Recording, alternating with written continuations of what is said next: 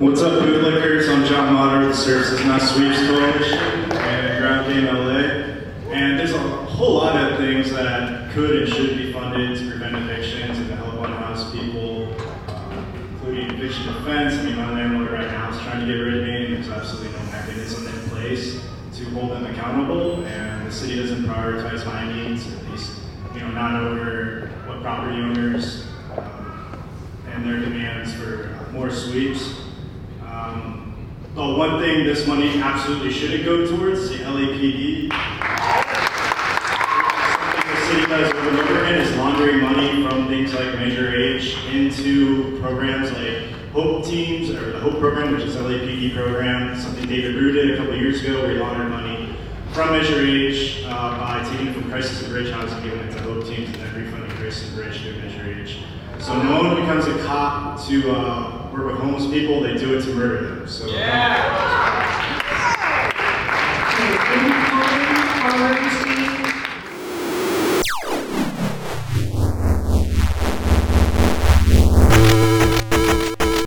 guys, this is Chris Roth here with Bushido Squirrel with your weekly knock activism wrap up. Today we're going to be talking about the fire up in Eagle Rock from two weeks ago, an update on the 4118 kerfuffle at City Hall, a continued ban on community college parking for homeless students, regulatory capture of the South Coast, South Coast Air Quality Management District, quite a mouthful that one, a new proposal to include homeless voices in decision making at City Hall, uh, some more non solutions for implementing Vision Zero in our city, and we'll tie everything up with a fun story about flying cars.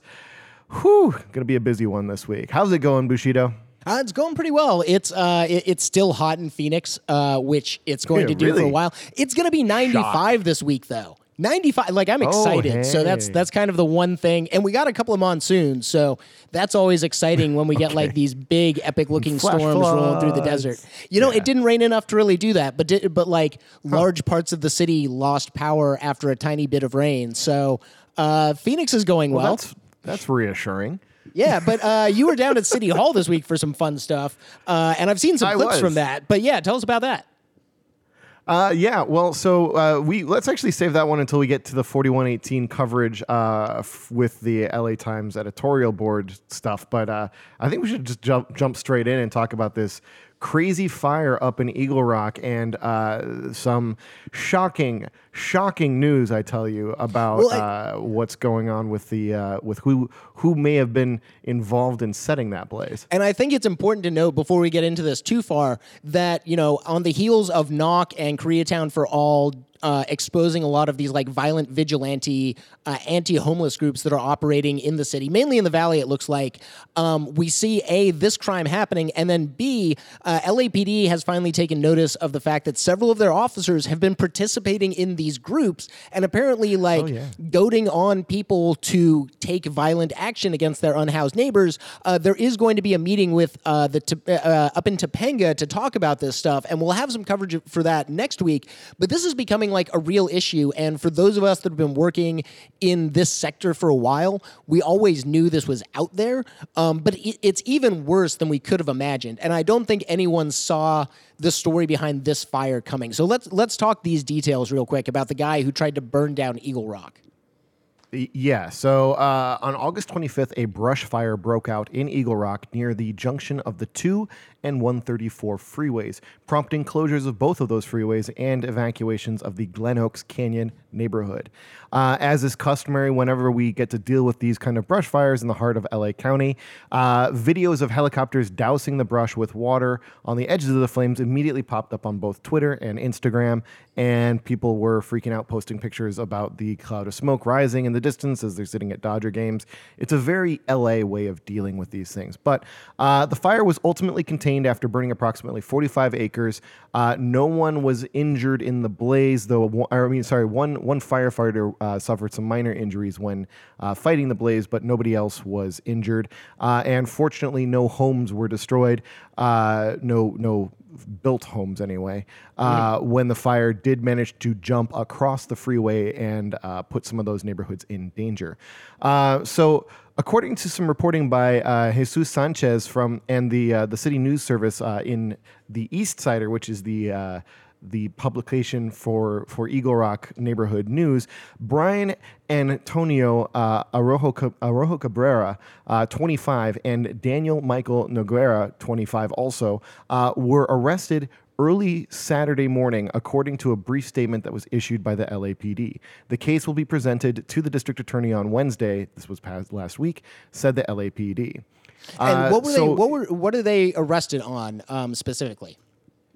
Well, so they were arrested under suspicion of having intentionally set the blaze as a way of targeting uh, the unhoused folks who were camping in that area. Yeah, I think that specifically they're uh, they're facing well, they they possibly could be facing charges of arson and attempted murder, and I think the second one is really the one where it's going to be interesting to see if yes. that's the the case that goes to trial. Um, because as we know, people with means like these two young men generally are able to plea their way out of serious charges. Yeah, so there's actually some security footage apparently of uh, the of an exchange between uh, these guys in a pickup truck uh, having some kind of a heated exchange with one of the unhoused folks in the area. Uh, and then there, I believe it was something was thrown from the truck into the area in, in an attempt at setting the blaze, uh, which was very successful because it did burn 45 acres. Um, so that that was what some of the reporting had said on this issue. So uh, yeah, these two guys, both 25 years old, were arrested under uh, suspicion of the arson and of attempted murder. Uh, multiple counts of attempted murder because it was targeted at, at an encampment with multiple folks living in it. Um, but Noguera is apparently the quote is the son of an, a prominent Eagle Rock businessman, according to ABC7. Uh, and according to jail records, he's out of custody after posting a $1 million bail. Uh, and who is that prominent businessman, you might ask? Well, it's Michael Noguera, who is the president of the Eagle Rock Chamber of Commerce. And now the Eagle Rock Chamber of Commerce was making some yeah. waves uh, earlier this year, yes, and still were. is as the bus rapid transit debate is heating up in that area of town because the city of LA would like to start installing bus lanes that will take you oh, efficiently yeah. from one end of town to the other. Uh, and so ERCC was putting up lots of banners around the neighborhood saying that bus rapid transit was going to destroy the neighborhood and destroy the character of the neighborhood and its small town feel. Uh, a lot of people came out and were like, "We have these beautiful medians in Eagle Rock, and you're going to destroy them. And what they're not kind of noting, and this has been noted by Michael Kohlhaas and also the folks over at LA Podcast, is those medians are there because they used to be train tracks. Like Eagle Rock yeah. had light rail, and then they took it out, and they were like, "Oh crap! Now we have these like gigantic gashes in the street." So they put in these these manicured medians, but the manicured medians were are newer than the light rail. So this is yeah. kind of the more of this small business tyrant behavior where people who have moved into a neighborhood now assume that they control every aspect of development there and it's not a hard leap of logic to understand that the same kind of like mentality that tells you that bus rapid transit is bad because poor people will ride the bus through your neighborhood is going to lead to like violence against the unhoused because you have this very ownership mentality that oh I own a house here which means I own the neighborhood and we're just seeing this play out out in like more violent and ridiculously destructive ways. And it seems like, you know, as terrible as this behavior is, Arroyo Cabrera and Noguera have, are responsible for their actions. City council it bears a lot of the blame for letting things get to this point, for having done such a mayor. terrible job of controlling the housing crisis, of getting people into housing, of providing oh, yeah. services, and even clean encampments, like giving people the basic necessities for human life, that people begin to take vigilante action. And this, I do want to stress, this is not isolated to Eagle Rock. We're seeing these groups pop no, up in Mar Vista, in Chatsworth, all over the valley, all over the city, people who are homeowners and who live in neighborhoods and like have roofs over their heads are coming to the conclusion that the only way to deal with homelessness is to violently attack people. And they're getting a lot of coverage from that from LAPD, not just because LAPD officers are participating in their violent vigilante groups on Facebook and other social media, but because LAPD itself treats the homeless with like very violent behavior. The the only demographic in the city that has seen more arrests year over year are the unhoused. And the only people who are seeing an increase in violence year over year against them is the unhoused. And because people who are unhoused also tend to be black, um, you know, in disproportionate numbers to what the city's uh, uh, actual population is, we see this violence taking on a racial tone. And it's really hard to ignore that stuff. And it's also really hard to understand what the Eagle Rock Chamber of Commerce is really fighting for at some point. Like, I don't understand what their development plan is when Eagle Rock is an absolute nightmare to try and traverse during like rush hour, and that alternative transit and oh, public yeah. transit seems like a way to solve those problems because everyone's complaining about traffic, and the best way to deal with traffic is get cars off the road in favor of buses and trains. Yeah, and I mean it's also worth pointing out again, uh, like we keep going back to this, but the reason why Eagle Rock's like downtown area feels like a small downtown area is because of the damn transit that they used to have. Like those medians exist because there used to be light rail there, and that light rail was what enabled those businesses to exist in this sleeper suburb of Los Angeles. Which again, if you haven't seen it, uh, Michael Kohoff put out a, uh, a a wonderful tweet uh, showing an old ad that was uh, put up by the developers who who brought Eagle Rock together. Uh, and like we're, we're then you know they the history of most of these neighborhoods in the city of LA is that you know a developer buys up a big tract of land they then subdivide it and they start uh, selling it to to potential homeowners and the the marketing pitch for Eagle Rock was straight up says like it is uh, uh, there are lots of restrictive covenants that make it so that the homes will all be beautiful and manicured and that it's basically only full of white and Caucasian folks. Yep. Uh, um, I'm pretty much quoting directly from the damn ad right yeah, now. and and Uh, it was very much stuff. yeah, it was very much in line with the development at the time. Where Hollywood Mm-hmm. Land, uh, which gave us the Hollywood sign, uh, was Yep. a white covenant that was like, hey, if you're afraid of the city and you don't think the city is white enough and is too chaotic, move up to the Hollywood Hill- Hills where you will be safe from the masses of not white people. Oh, yeah. Uh, and this was really how LA was built. And we've covered, you know, redlining, redlining and stuff. But even outside of redlining, which came about, you know, kind of after these racial hou- housing covenants were outlawed, before that happened, people were able to be like very explicitly racist in their development. And that is responsible yeah. for a lot of the reason that LA looks the way that it does now. and e- even in the 50s when uh, w- when like the hancock park uh, you know community association or whatever the name of it is that their their homeowners association there uh, back in 19 i think it was 54 there's a great article that was put together by mike dickerson over at uh, k-town for all that talks talks about the explicitly racist uh, shenanigans, shall we say, that the Hancock Park uh, Homeowners Association went through to keep Nat King Cole out of their neighborhood because uh, even though he was one of the most prominent uh, faces in the uh, entertainment industry, he was still totally not welcome in Hancock Park because, oh, shock and horror, he wasn't white.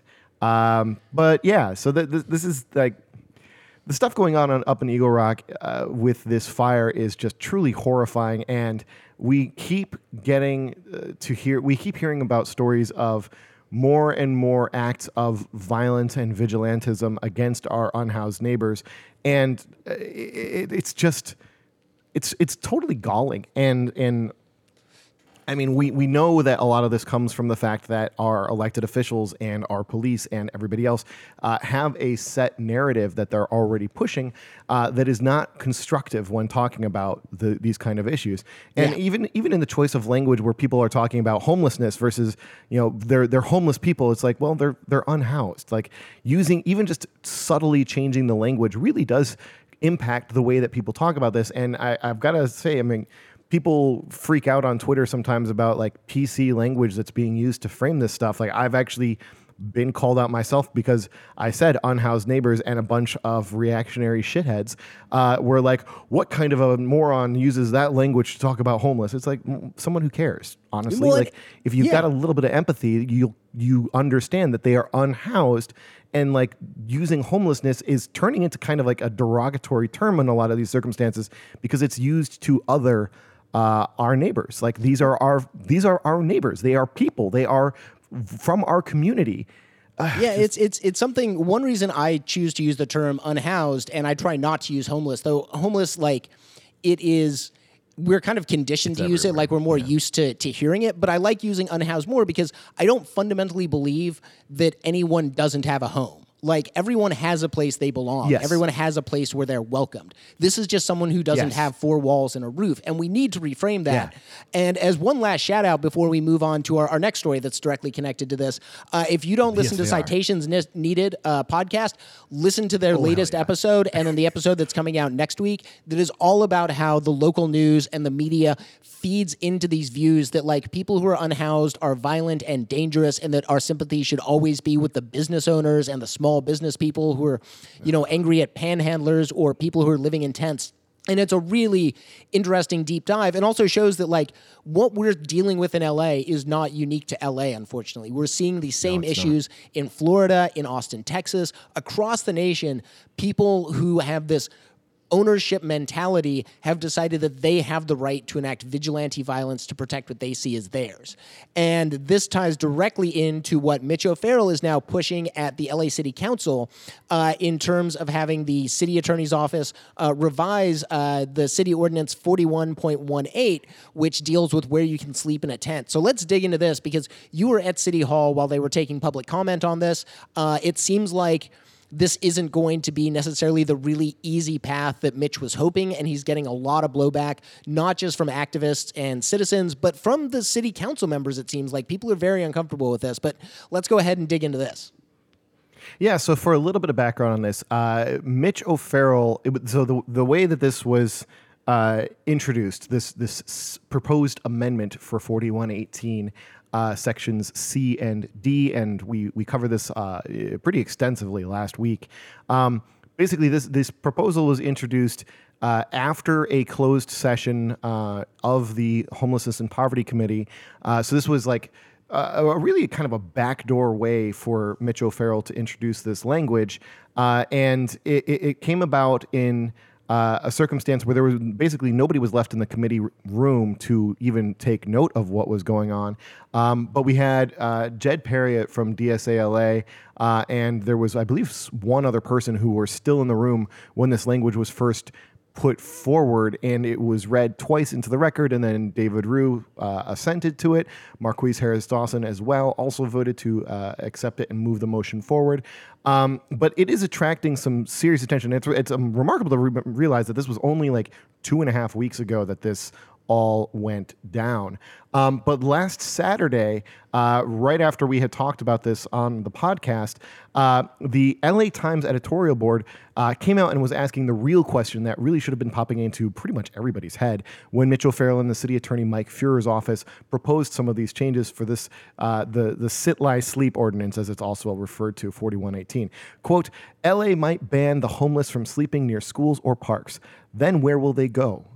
And I mean, the, that's just straight up the LA Times editorial board calling it what it is of like what what what is the plan here? Like where what what is the solution to this? This is we keep referring to this as uh, a game of whack a mole, where unfortunately, like it's our unhoused neighbors who are the the the target of this massive you know hammer of justice, as it were, from LAPD and LA Sanitation. And it's just like where do you expect people to go if you're just going to criminalize them sleeping in an area where they've already been, or you're coming in and you're doing a, a, a an unscheduled sanitation sweep, or even a scheduled one. It's like what, what what's the what's the goal here? What is the end goal? Where what's the plan for how you're going to be actually getting people out of their tents and into permanent shelter and into safety, uh, so that they're not going to be targeted by vigilantes who are trying to burn them out.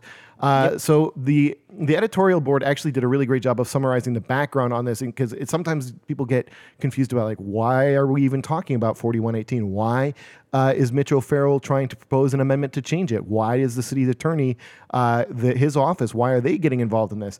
And so for a little bit of background on this one, let's just quote straight from the editorial board. Quote, for more than a decade, the city of Los Angeles has been required by a court settlement to let homeless people sleep overnight on the sidewalks because it cannot supply enough housing for them. The Ninth Circuit Court of Appeals underlined that point last year in a case involving the city of Boise, Idaho, declaring that prosecuting homeless people for sleeping on public property when there was no available shelter was cruel and unusual punishment. End quote. So that really just spells out the uh, the the baseline here of what is going on. It is cruel and unusual punishment from according to the courts and anyone's you know anyone with some empathy for the city to be uh, harassing and arresting folks uh, for sleeping in public because we literally just don't have any other options available for them. Uh, quoting further from the LA Times uh, editorial, because they really just dug in here and uh, did a great job of breaking it down. And again, this is the LA Times editorial board. They are not exactly the most uh, progressive voice in uh, in the news scene here in Los Angeles. They take a pretty sometimes they they lean left of center, but they take a pretty uh, a pretty staid course right down the middle of the road with some very you know no uh, very, very no nonsense, um, you know, like regular business solutions yep. for these kinds of problems. Uh, so they're not really stepping out on any limbs here. Um, but, quote, what the proposal will not do is make homeless people magically disappear. They're referring to 4118 modifications here. Mm-hmm. People will either stay where they've been camping in violation of the new laws and risk getting cited by police or move on, often to streets that don't have parks, schools, or daycare centers nearby. With the long promised housing the city is supposed to be building for the homeless still waiting to be completed, thank you, Triple H, they have nowhere else to go. That is exactly the point here. This is exactly what the problem is. It's like, where the fuck do you want them to go? Well, and it's also one where like we see these same neighborhood groups, and, and a lot of them sort of like astroturf and bussing in like quote supporters to fight against shelter and permanent supportive housing. Like if you're stuck on the streets right now, you're catching it from both ends. Where like the city wants you off the street and is like, "We'll build you shelters." Meanwhile, the neighborhood yeah. groups are saying you can't build a shelter or permanent supportive housing here.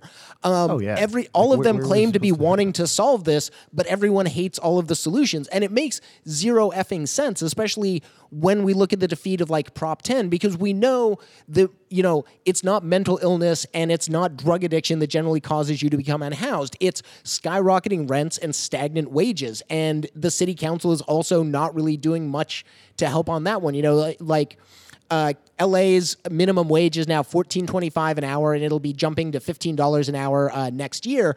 Even then, like in order to afford to comfortably afford an apartment in the city of LA right now, you need to be making thirty dollars an hour. So we're still in this huge forty or something. I, I think it's around 30. It might have gone up. I mean, the price of, of housing and it's, in some of the more affordable neighborhoods is skyrocketing. So the last firm numbers I have is about 30 bucks an hour.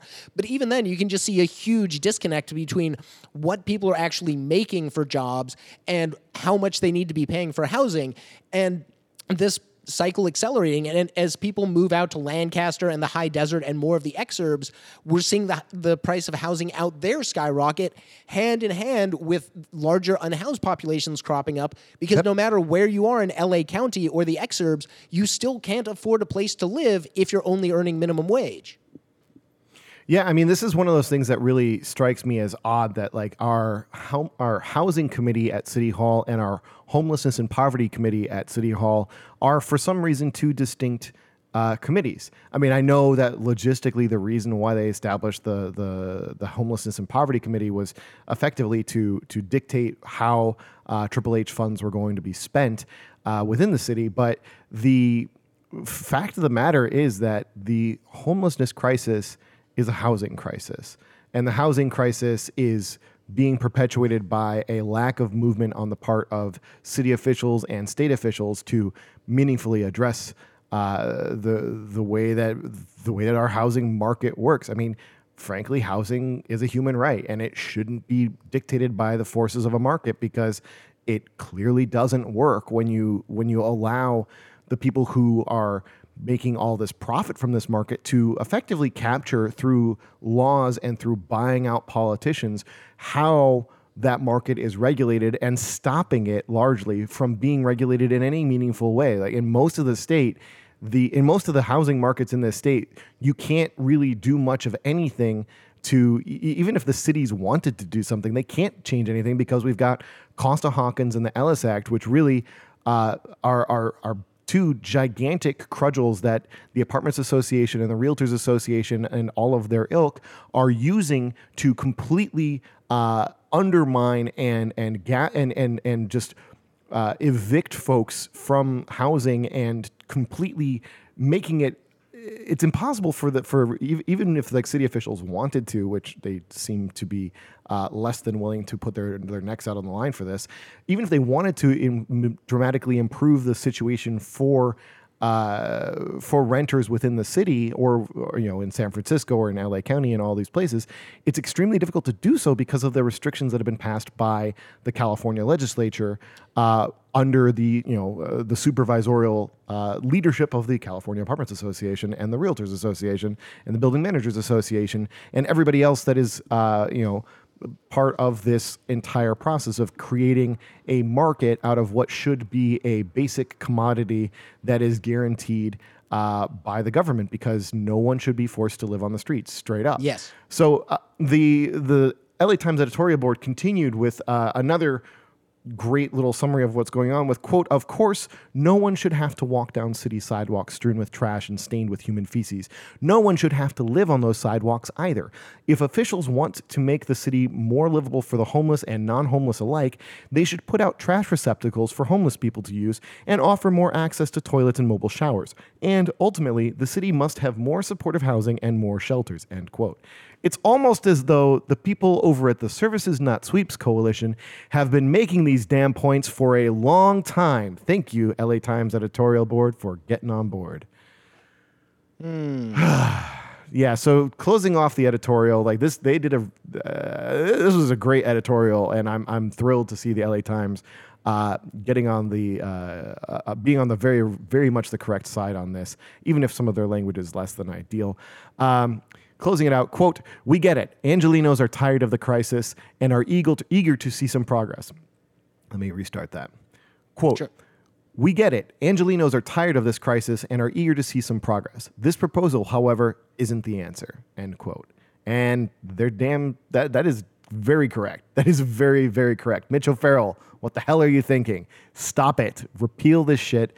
Pull back this, this, this motion for this amendment. Like just just cancel it. So uh, the reason why we're going into all of this this history about talking about what is going on with 4118 and the fact that there is this uh, outcry from even from the uh, from the LA Times editorial board is that on Wednesday uh, this past week we had a bit of an action that was put together by folks from the Services Not Sweeps coalition to effectively take over the Homelessness and Poverty Committee uh, hearing. Uh, it turned out that this was also a hearing in which a number of service providers were coming in, um, effectively uh, ma- making their cases to the committee as to why they deserved uh, this uh, an, a, an increased share of the HAP funding, which is funding from the state that's being used for providing services for unhoused neighbors. Uh, and so we we kind of didn't realize that it was going to be a, a major hearing. It's probably the the largest committee hearing that I've ever seen, aside from uh, the Budget and Finance Committee when they had a uh, a full hearing talking about what was you know what was going to be dictated in the in the city's budget for the year. Uh, this one, you know, they were people were arguing for increased percent- percentages of the, I believe it was something like forty million dollars that the city is getting from the state to provide these services, and uh, folks from the Services Not Sweeps coalition came together and put our names down for comment, uh, and really kind of took over uh, a lot of the the the the, dis- the discourse on this uh, issue relating to how services were going to be provided, and we, we got yelled at by uh, Monica Rodriguez, who is the um, who is chairing the committee in the absence of Mitch O'Farrell. Uh, I, I, I am suspicious that maybe Mitch didn't show up for that hearing because he got wind of what was going to be coming for him because people knew that there was going to be action happening. He's a coward who's afraid of Yeah. the people that live in his neighborhood and the people that answer the us yell at phones at his office are also like their main from us. task seems to be like to get you off the phone and also to lie to you in contravention of the the Brown Act like when a staffer answers the phone and you say what is your name they're supposed to give you their full name and his staffers don't do that um it's almost like his entire office is toxic and is always on the defensive because they're scared of losing their position and also know that like if people in CD 13 actually voted, he would be out in the blink of an eye. oh yeah, No, it, it, it was he, he yeah. So he didn't show up. Monica Rodriguez was taking was uh, chairing the committee in his absence, um, and it, it was worth noting that also uh, David Ryu pieced out of that meeting real quick. I think he stuck around for like ten or fifteen minutes, and uh, once people started calling out his name uh, for saying, uh, I believe the quote was "sounds good" uh, that he said when the amendments for 4118 were read into the record. Uh, he left real quick. Marqueece Harris Dawson, however, stuck around and listened to all of the abuse that was hurled at him. And had some pretty interesting uh, retorts there, uh, and, and uh, yeah, let's go Well, ahead. And I, play I, some I of will that. say uh, I've got a clip that I'm going to roll here in a second. But uh, Jed Perriott from uh, Street Watch uh, asked Marqueece Harris Dawson straight up, "Would you support? Would you vote for 4118's changes?" Uh, and here's what he had to say. You gonna vote yes on that ordinance or no? Uh, what we have before us today, I can't support. So that's actually pretty cool to hear that Marqueece Harris Dawson is saying in its current format he would not vote for it. Uh, he doesn't really provide a bright line for what changes he would like to see yes. before he would vote for it, and it leaves open the door to like this same kind of criminalization, but with a few extra caveats. Um, also, Marqueece Harris Dawson and David Ryu uh, both came out like when the blowback started after these changes were proposed, and we're like, oh, we didn't really know what we were voting for, which a lot of people were shocked. But at the same time, like that's pretty par for the course as far as city council goes, and especially when we have the 15 little mayors system where all of these district representatives, the city council members, basically are seen as like the king of their own little fiefdom and whatever they want to see done they just kind of go and pitch it to the rest of them and there's a lot of behind the scenes horse trading and this is sort of how we get step 15 to 0 votes is everyone just constantly supports each other because they need the support of the rest of the council to get done whatever they want whether it be Yeah, they can't rock the boat. yeah, whether it be getting a new market rate development built or getting more money for like their favorite street fair, it doesn't really matter what they're trying to do. They need to keep 14 other people happy, and so that means they're constantly giving each other favors.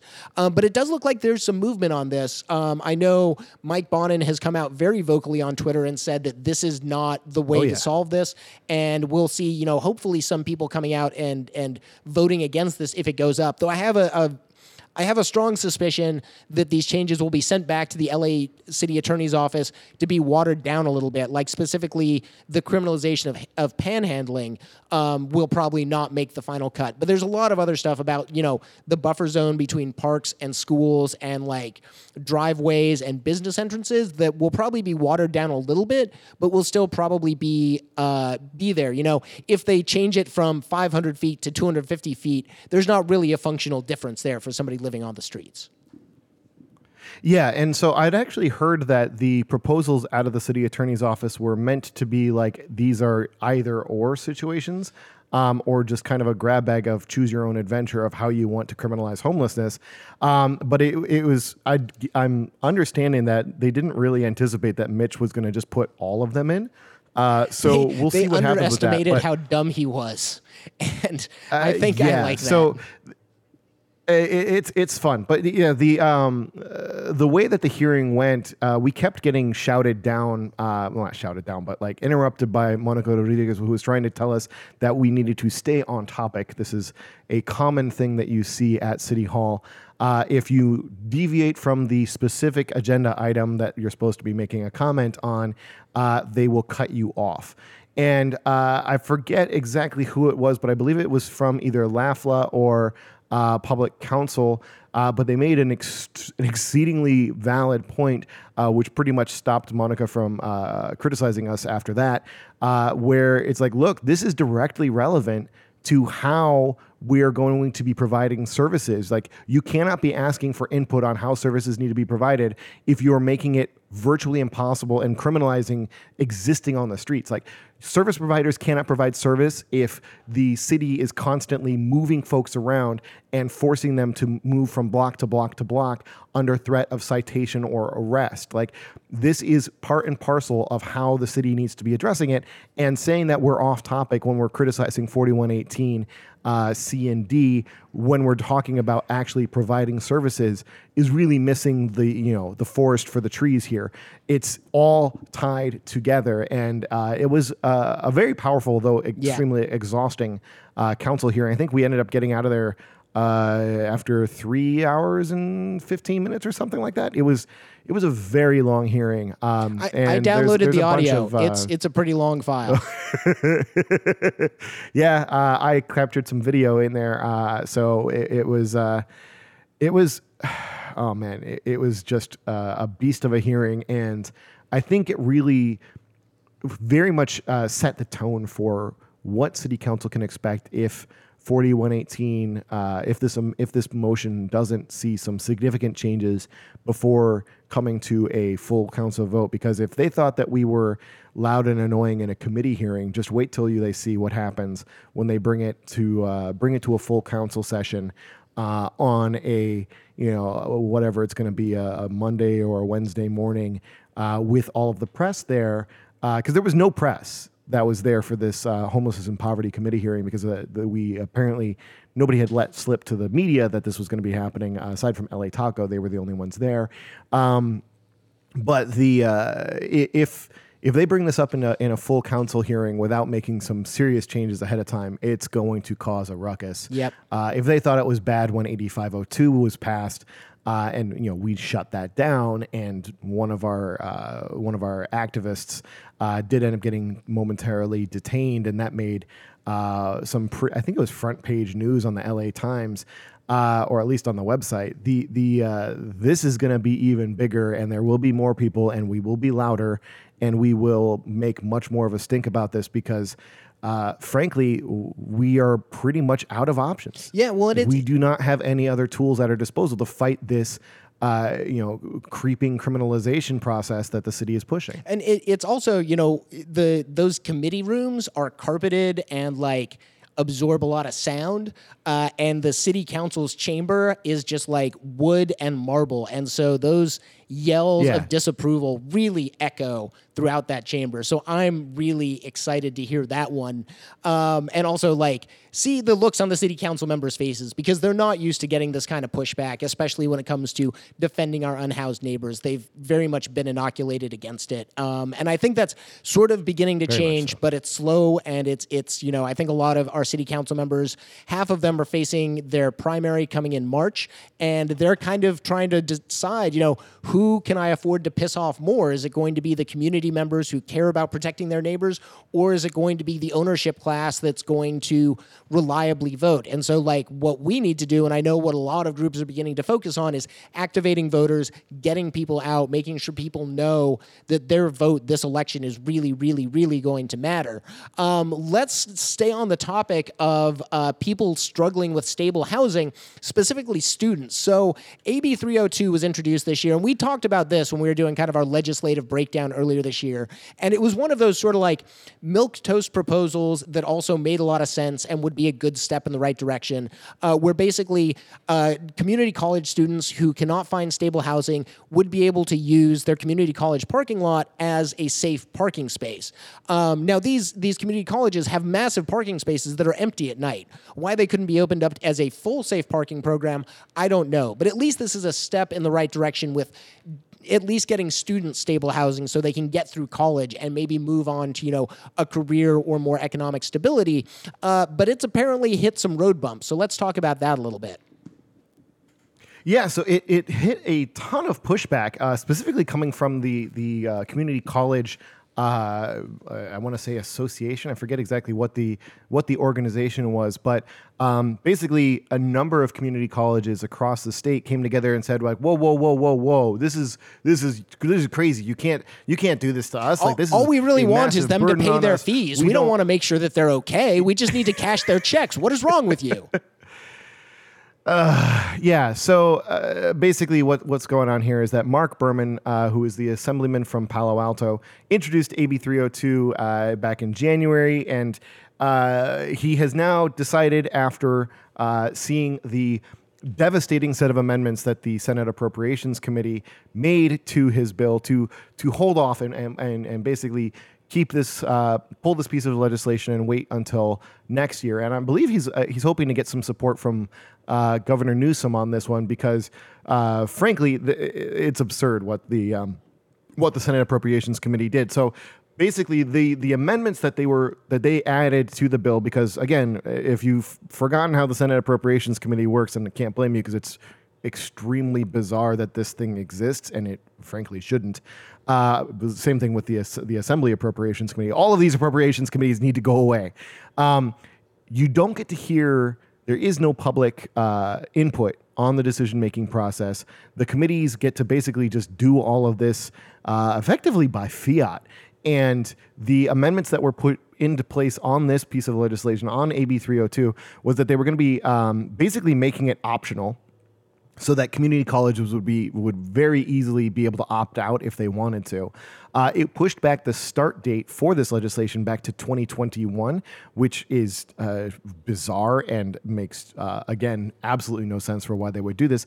And they also created an exemption for all community colleges that exist within 250 feet of an elementary school, uh, which is uh, extremely Why? similar to the kind of They're literally housing students. That's literally they- the yeah. proposal is to house a community So, college uh, student. What the fuck? Yeah, so uh, Berman uh, captured extremely that sentiment, though in slightly more political tones, uh, in his statement that he put out in response to the amendments from the Appropriations Committee, saying, "quote Homeless students are not pedophiles that need to be kept away from children. They are men and women, many of them barely adults themselves, who are trying to improve their lives by obtaining a better education." End quote. Which hits the nail on the head here. Like this is these kinds of exclusionary requirements when it comes to sleeping on sidewalks, sleeping in your car, living in your car on in a a, a- parking lot. Uh, why they put these kind of arbitrary distance uh, separations in there? In is the, it doesn't make any sense to do. It's it straight up is uh, uh, making the presumption that there's a there's a level of criminality associated with living in your car, and the reality is that people live in their cars because they don't have any other option. And the only the only you know the next step if they've been living in their car is that they get their car towed because uh, AB 516 uh, is being opposed by everybody, and then we've got ordinance uh, municipal ordinances like 8502 that make it so that it's illegal to be sleeping in your car in a lot of these areas. Uh, and you know if you've got five tickets, your car can just be towed. Which even if it's something that you're living out of, it can still be towed. Like the level of just just, just want, wanton uh, arbitrary policing and criminalization of our unhoused neighbors. It just it's everywhere. It's also worth pointing out that this this is a problem that's not uh, exclusive to community colleges. So there there's a there's a great little infographic that uh, CalMatters put out on uh, on an article about this topic. Uh, and they point out that in the UC system, a full 5% of the students in the UC system are homeless. If you go over to the Cal State system, it goes up to 11%.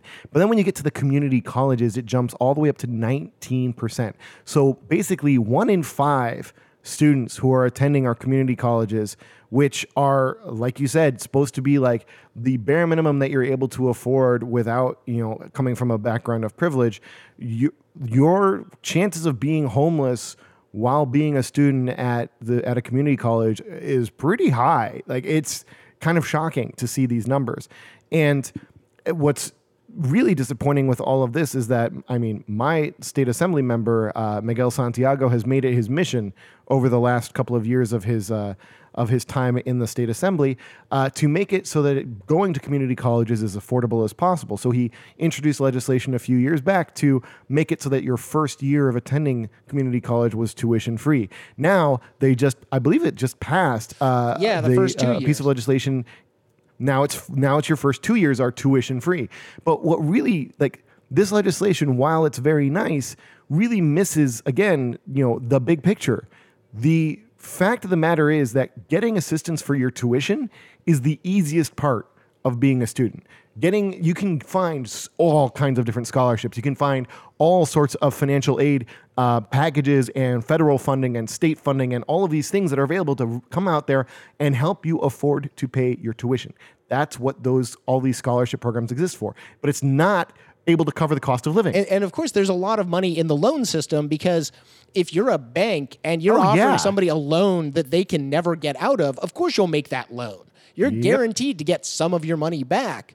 Uh, and so this just sort of feeds into it. And I think also, um, before we move on, I wanted to point out when you look at these numbers for uh, students who are struggling with housing, I believe if you talk about the number of students who are food insecure, those numbers are double Oh, to it's incredible. quadruple what these numbers are. So, like, even though 20% of the community college students don't have stable housing, it's like 40% don't have stable access to food. And that seems like an easy one which to is solve. why they've been putting food pantries in. Yeah. yeah. I mean, it's so it's it's it's it's hopeful that uh, food pantries and whatnot have been established, and uh, this actually um, brings me back to. Uh, I'm having a flashback now to a homelessness and poverty committee hearing. Um, I want to say it was like six or seven months ago. Um, and there there was a, uh, a discussion of the safe parking program, and there were actually people there from one of the community colleges in Los Angeles, uh, and they were arguing that the uh, proposals were uh, overly burdensome on the service provider uh, when it came to actually providing a what the requirements were for how for the level of infrastructure that was necessary for these safe parking programs to be implemented. Um, and they were like, "Well, we don't, we shouldn't need to, uh, or no, we should, we should require." That's that's is what what, what had happened. They were saying that you should require that meals and everything be provided because that's not a uh, that's not a very particularly difficult burden for them to bear um, in the face of uh, these rising costs of these programs. It's like, yeah, go ahead and make the meals a requirement. And then, you know, anyone who is not a community college and is trying to provide like safe parking in these spaces uh, comes back and is like, well, wait a minute, like actually. The budget that's being provided by LAHSA for these safe parking programs uh, is extraordinarily small uh, and very difficult to make things close with the, all of these requirements. So forcing the provision of hot meals to be part of that really, uh, you know, limits where you can even set up these safe parking programs. But like the people that were there from the community college were extremely uh, unwilling to accept that that was a, a potential drawback to the program because they were like, "Oh yeah, you can just uh, do a food, just uh, do a, a canned food drive. Like you can you can create a food pantry. It's it's really easy. People people go out there and, and they make these donations, and it's it's an easy process to do.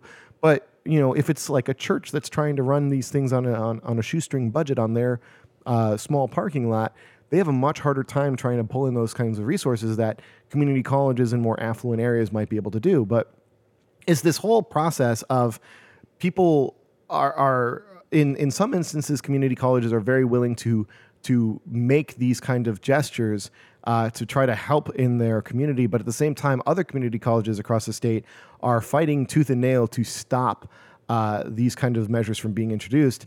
Uh, all all because the like the Senate committee, the Senate Appropriations Committee, I believe, ended up saying that this was going to cost tens of millions of dollars uh, for these community colleges to implement this kind of a program if 302 were to go into law.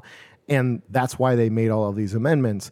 Um, but you know the bigger question is like what's the impact on our society and our economy if you know all of these kids who are trying uh, their best to get an education uh, just can't stick with it because we have made the process so burdensome and so onerous to go through to achieve that education and puts you so far into debt that you are now you know people are are, are actually in our generation are looking like they're going to end up uh, eventually having their student debts discharged in their death. Yeah. like that is a reality that some of us are going to be dealing with. Like the only way that you'll stop paying your student loans is you just die.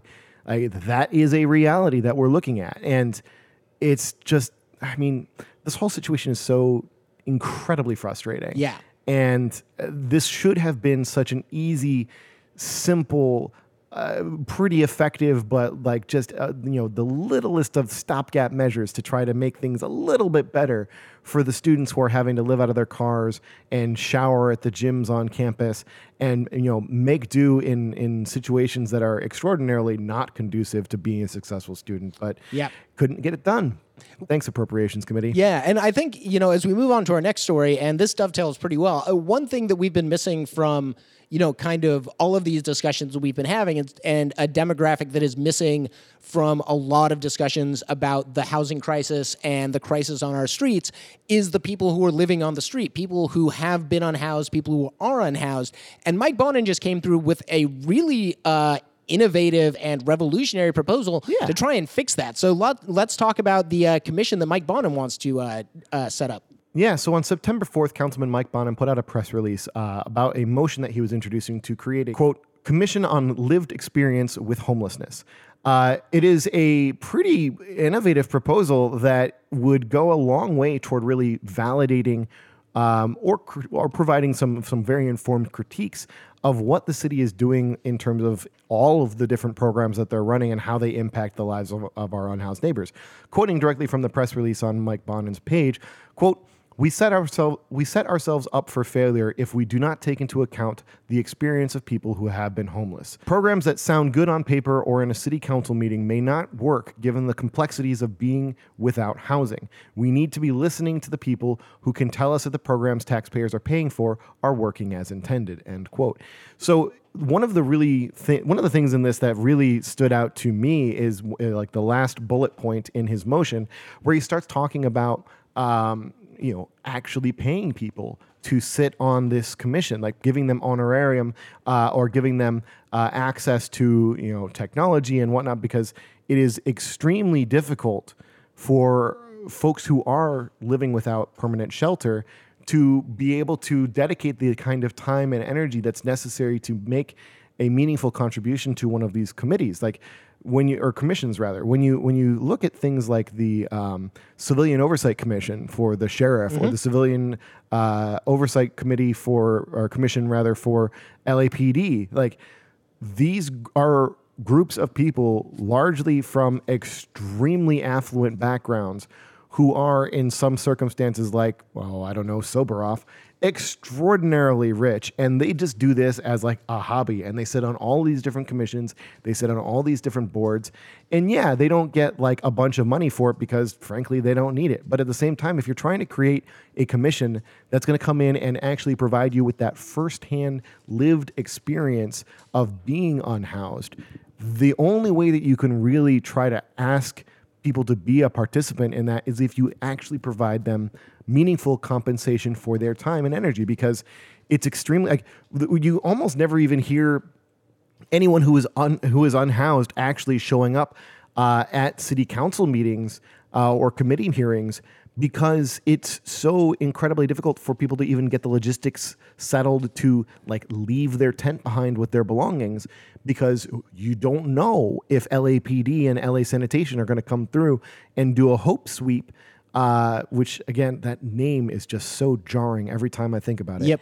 uh, there there might be a hope sweep that comes through and is like a, a spot. Oh no, it's hey, remember to- remember it's not a hope team anymore. It's a care team. oh, care. Oh, fuck that. Don't worry. In a couple yeah, of years, so- in a couple of years, they'll send out the hug team that will just be a bunch of guys in riot gear with truncheons that'll just beat the crap out of anyone near a tent. Oh, it's so bleak. Oh my god.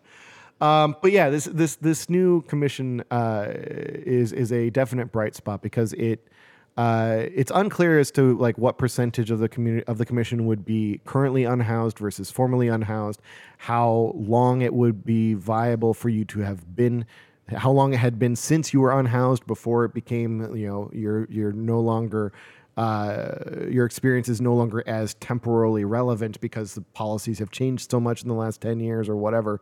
Uh, what the exact requirements are for setting up this commission, uh, it's all being fleshed out, and we'll go into more detail on this as things start to move forward. But it's a uh, it definitely feels like it's a step, very much is a step in the right direction. And I'm thrilled to be seeing this. Uh, this is one of those rare positive notes coming out of City Hall when it comes to dealing with our unhoused neighbors uh, and and giving them the kind of respect that they deserve. You know, they are human beings. They are our neighbors. We cannot hammer on this enough. Yep. Uh, and I mean, now we have spent the entire, whew, basically, what we're we're a good f- almost an hour into recording now, and we have literally only been talking about uh, the the the homelessness crisis in Los Angeles Yep. uh, and all of the ramifications it has. Like this is a big fucking deal, and it is great to finally see something positive happening on this coming out of City Hall. Thank you, Mike Bonin. Yeah, no, I'm I'm excited to have to see Garcetti sit at a table uh, for one of these commission meetings while somebody uh, who's unhoused, who just had all of their stuff stolen by LAPD, gets to look him in the eye and and just yell at him, like force these people Oh, to grapple with the reality that they have created and their absolute policy failures. All right, so uh, to move on real quickly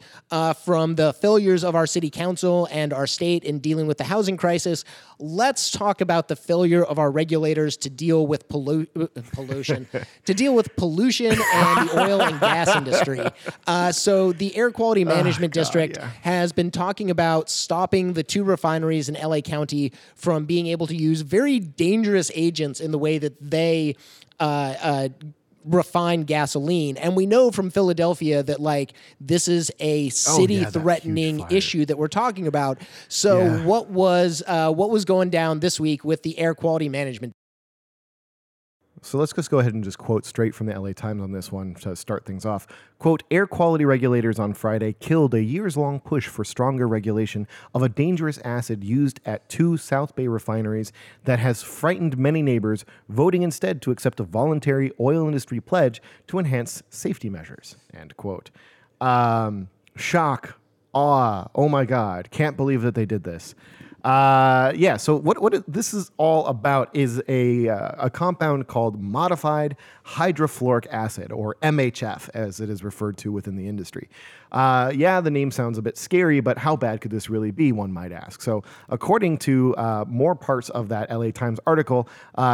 Quote, a golf ball sized hole can release 1,000 gallons of hydrofluoric acid in two minutes, forming a dense, low hanging cloud of vapor that remains at twice lethal levels two miles away, field experiments have shown.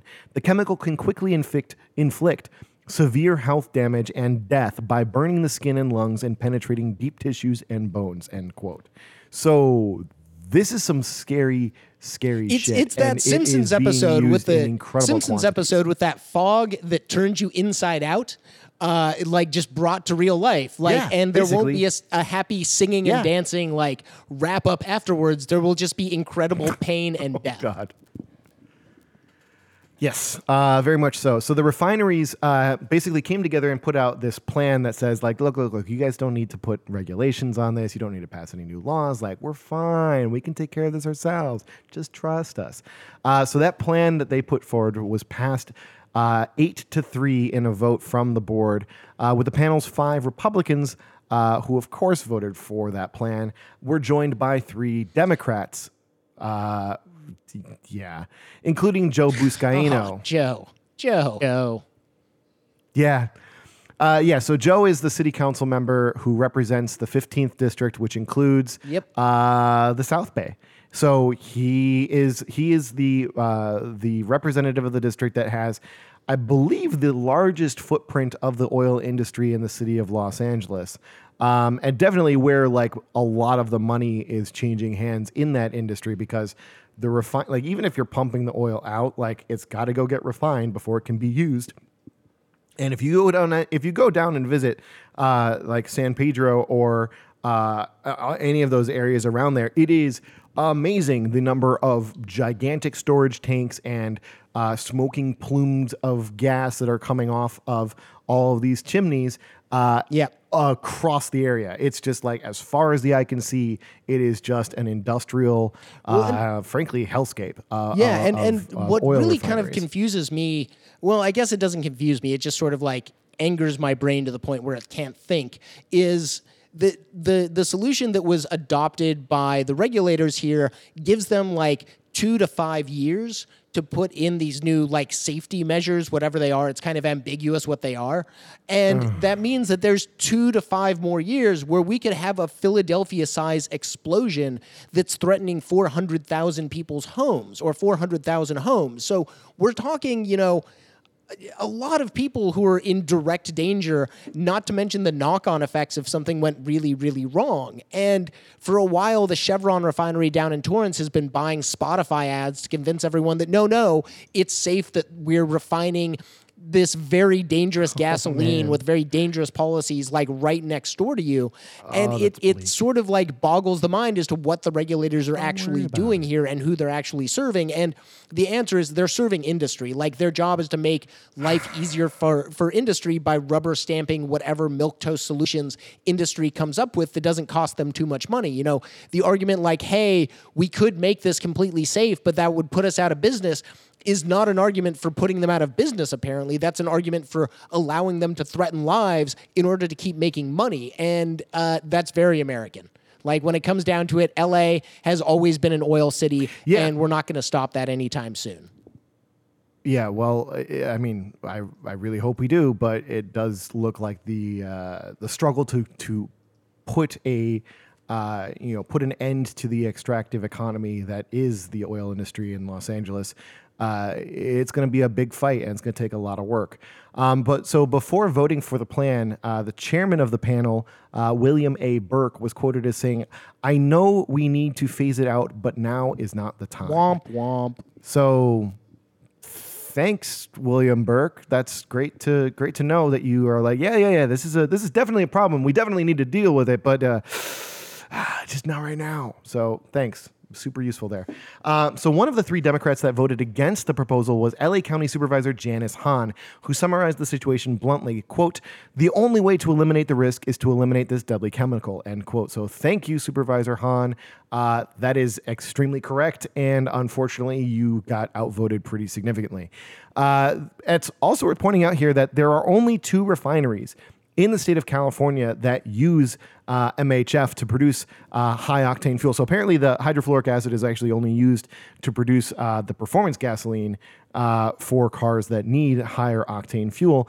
Um, and so those two refineries are Valero uh, their William their Wilmington refinery uh, and the Torrance Refining Company, which is owned by a company called uh, BPF Energy. So, uh, who is BPF Energy? You might ask. Well. Here's where things get super fun. They're a joint venture between uh, a couple of our favorites here. So there's Petroplus Holdings, which used to be Europe's largest independent refiner of oil uh, by volume um, before they got basically bought and traded and turned into just a name. Uh, and that's where the P comes from. Uh, and then let's go to the F. We'll get to the end of the acronym first, saving the best for last. Uh, First Reserve, which is a private equity firm that specializes in leveraged buyouts in the energy sector. Which, if you aren't familiar with what leveraged buyouts are, I'm forgetting which podcast I heard this on. Uh, we might add it to like the show notes at the end if I can remember it. But there was a great discussion about what the hell you know private equity and leveraged buyouts really mean and how much damage they have done full scale to our economy since they became a thing back in the 80s. I mean, It's it's Gordon Gekko shit. Like this is what we talk about with corporate raiders, where basically a hedge fund or a financial oh, interest Oh, yeah, group is able to sweep in and able to buy out a company without actually assuming the risk for it, and is basically able to offload any of the debt that that company has to the investors, and then is able to. Yeah, Oh, yeah. exactly, and it's And how Bain Capital makes its it. money. Um, it's how a lot of terrible people in this in this economy have managed Thanks, to, you know, and I put "buy" in scare quotes because they don't actually buy the business. They just sort of assume all the good parts of it, get rid of all the bad parts, and then fire a bunch of people to make the profits look better, and then sell a bunch of and then sell it off to the next sucker. Yep. Um, but who who in our rogues gallery of supervillains is responsible for this leveraged buyout?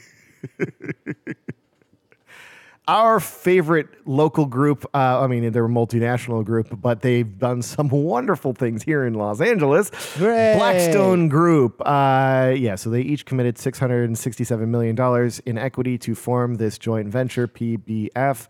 Uh, they They're also are the they are also the the largest I- landlord in the country. out on a limb and um, after that. buying out Homestar, Yeah, they're the they Oh, they bought out yeah, Homestar, yeah. which had made a lot of money by buying up foreclosed properties, uh, foreclosed homes specifically, and then turning them into rental properties. Uh, Blackstone and them were major competitors for a long while, and then Blackstone was like, "How about we just uh, cut you a couple billion dollar check and you become part of us now?" And nobody in the federal government was like, "Huh, maybe we should step in and stop this monopoly. Like maybe that's a bad development."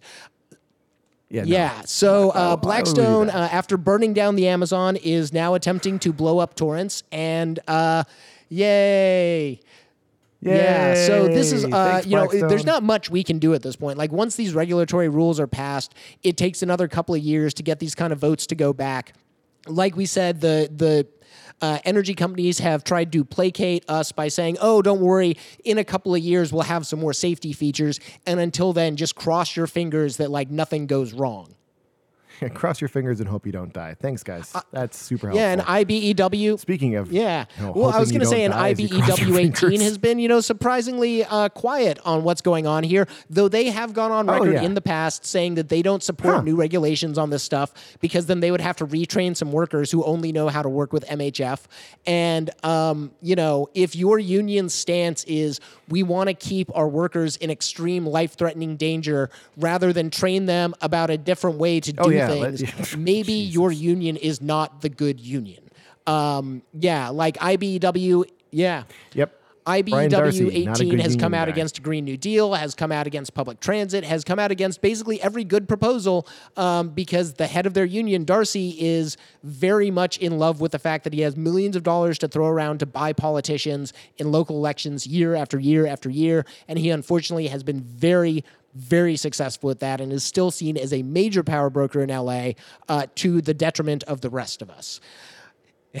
Anyway, so let's let's move on to another life-threatening uh, condition that LA has, which is too many cars, and our our attempts and very weak attempts to Yep. solve it. So Vision Zero uh, was proposed uh, several years ago as a way to get to zero cyclist or pedestrian deaths in the city of LA because LA is the deadliest city in the nation for pedestrians, uh, one of the deadliest cities in the nation for cyclists. Southern California is the deadliest region in the country if you're a cyclist.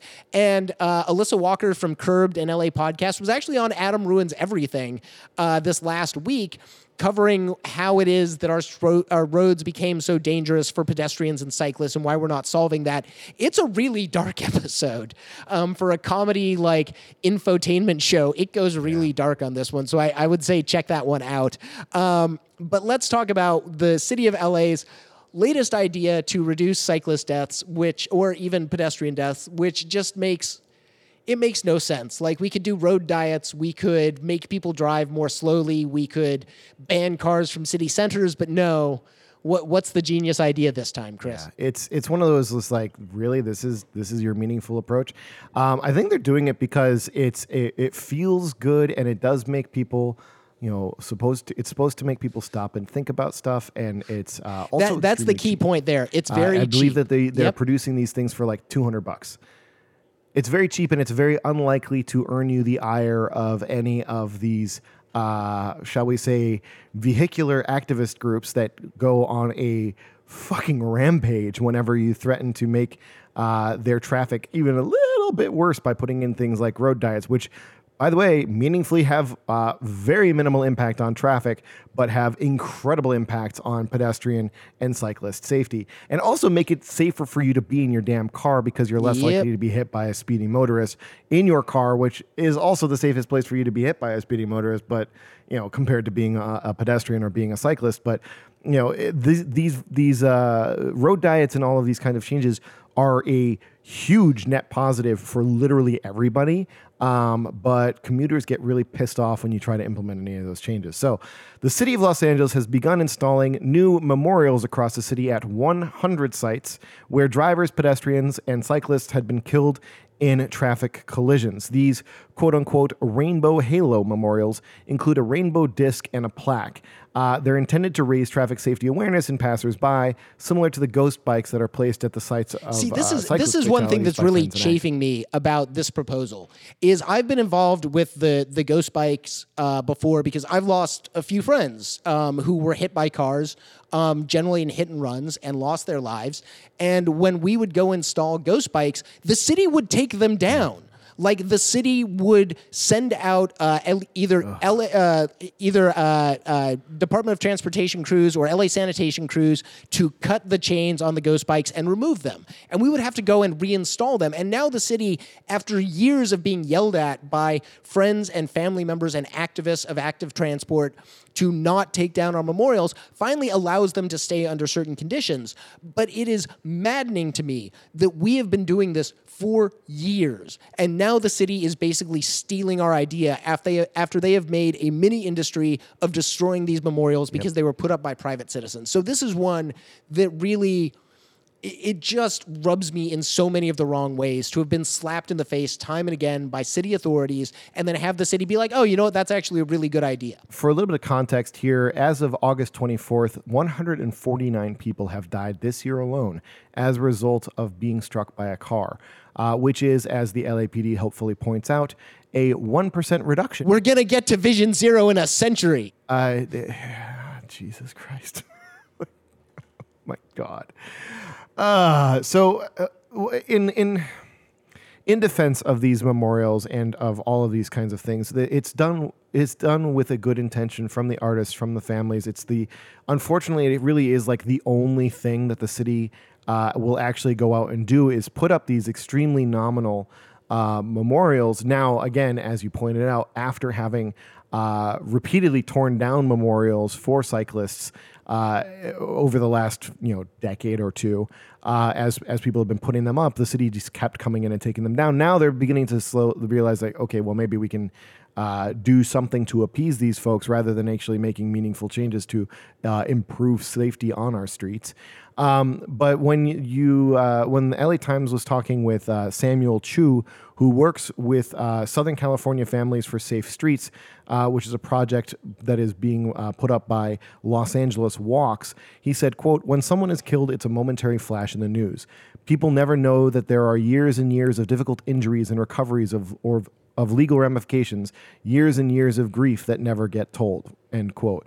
Which I mean, that's extremely valid, but like these these memorials are just they're just not enough. Like this this is not what the city needs to be doing. This i mean it's good that they're doing this but this is literally the least they can do. And again it's like because these damn discs cost like 200 bucks and they were developed by an artist in residence that works for the department of transportation like this is what the city is like. Yes this is going to make everybody stop and think as they're speeding to uh, speeding to work talking on their phone trying to text their friends about plans for dinner not paying attention and just slamming into pedestrians and cyclists left right and center. And yeah no this It's is also not one it. where, like- this is not the solution. when you and I've had I had a friend who went through this where like he was coming down a hill, a woman in a Mercedes Benz ran a red light, hit him, almost killed him. Like having a helmet saved his life. He still suffered debilitating injuries for the rest of his life, um, including neurological damage. And she got a slap on the wrist. Her license was suspended for a year. I believe she was. Yeah, it was an accident, even though she was drunk. Um, but she uh, That- she ended up, I believe, getting a 90 day suspended sentence, um, lost her license for a year, and is then back on the road. And there's no like, there was no probation where they made sure she wasn't driving while she didn't have her license. There was no actual like enforcement of this. You know, what he was basically told was, you go take care of this in civil court. You know, if you're injured for life, you have to sue her to try and get back what you've lost, which money isn't going to replace that. And the cities and the the you know our national government decades ago made the decision that if you're a cyclist and you get injured on the road by a driver, that's not a criminal matter, it's a civil matter. And now the onus is on the cyclist to go get an attorney, to sue someone, to hope that that person has enough money that they can pay them off, to hope that that person isn't able to declare bankruptcy to get out of the debt. And it becomes this insult to injury sort of process that we're going through. And we know from looking at DUI numbers that stricter enforcement of road laws leads to a decrease in that kind of bad behavior. And I'm not going to sit here and say that like DUI enforcement is a perfect model for anything, but the number of people who die in alcohol related crashes across our nation gets lower and lower every year. That we've seen those trends drop over the decades, and that we have a workable and useful model for enforcing these kind of rules on the road. And like one of the things that this that the, the state of California could do that would immediately help is to change the way in which they decide what speed limit should be on roads. Rather than deciding that speeding drivers get to set the minimum speed limit on a road, they just set it for what's safe. And Oh, I yeah. honestly The- don't care if you're in your Porsche and you want to be doing 70 on a road that's a 40 mile an hour road. Like, just learn to drive safely because it literally is killing people. You know, um, people are coming out with a new proposal to try and limit the number of children who die in hot cars which yeah that's that's a problem. Like 50 kids a year should not die because they were left in a hot car. At the same time 5000 kids a year die from traffic accidents or traffic collisions.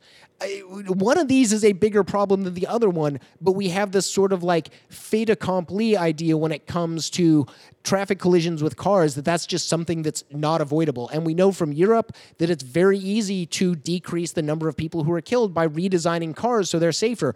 Big SUVs, big trucks, the gigantic 18 wheelers that are sitting way high above the, the street, they can't see what's immediately in front of them, they can be redesigned to be safer. But industry doesn't want to do that. And instead of moving to protect people who are road users outside of cars, we're playing to the convenience of people in cars and playing to the convenience of industry. And it's just literally killing people and turning our streets into this Darwinian competition. And it makes no effing sense. And all it takes is some political will, which unfortunately the people we've elected don't seem to have. But hey, as we've mentioned a few times, we all get to vote in March. And maybe, just maybe, we can vote for some folks that will start to change this. I guarantee you, in the next six months, there is going to be a news story about how somebody crashes into one of these rainbow disc memorials. Like I just, I guarantee it. It's it's going to be up there, and it's going to be some of the most sickening irony. Because these are always these are always at sites that like there's a reason why these sites are where these collisions happen and it's because the roads are just poorly designed the speed limits are too high there's not enough visibility there are inadequate safety protections. There's a reason why these sites are where these accidents happen and so that is exactly what's going to happen is that we are going to see one of these memorials get run over. That's what happened when they were they had a uh, memorial uh, for a, a, a, uh, uh, not a hit and run because the semi trailer didn't the guy that was driving the semi didn't even realize that he had hit that uh, those poor students. Uh, there was a memorial that was was was set up on the roadside and it got smashed like during the memorial service. It, it's just these these are problem areas that we can solve. And just we need politicians that actually have the, the the spine to go out there and actually do something about it. All right. So uh, now, after talking about LA's infrastructure or lack thereof, and uh, just the terrible, terrible job that everyone has been doing running that city, let's move on to something uh, that really, yeah, that's something that really like excites me because you know I'm a big fan of sci-fi, and so I always love when people look at our broken infrastructure in this country and say, "Hey." We could do something simple like build trains or make sure everyone can ride bikes everywhere. Um, you know, like not order everything from China, so there's a, a smaller, you know, carbon footprint on on getting your stuff. But instead, they look at the problem and they're like, "No, we need like fucking jetpacks." So today's reading group is all about the dream of personal human flight. Since uh, from the, the Wright brothers on, everyone has wanted their own plane. So let's go ahead and get into this. Me fail English? That's impossible. All right. So the uh, the editorial that we're going to be going Oh, after today was uh, published on CNN in their opinion section, and it is entitled "Personal Human Flight: Science Fiction Becomes Reality."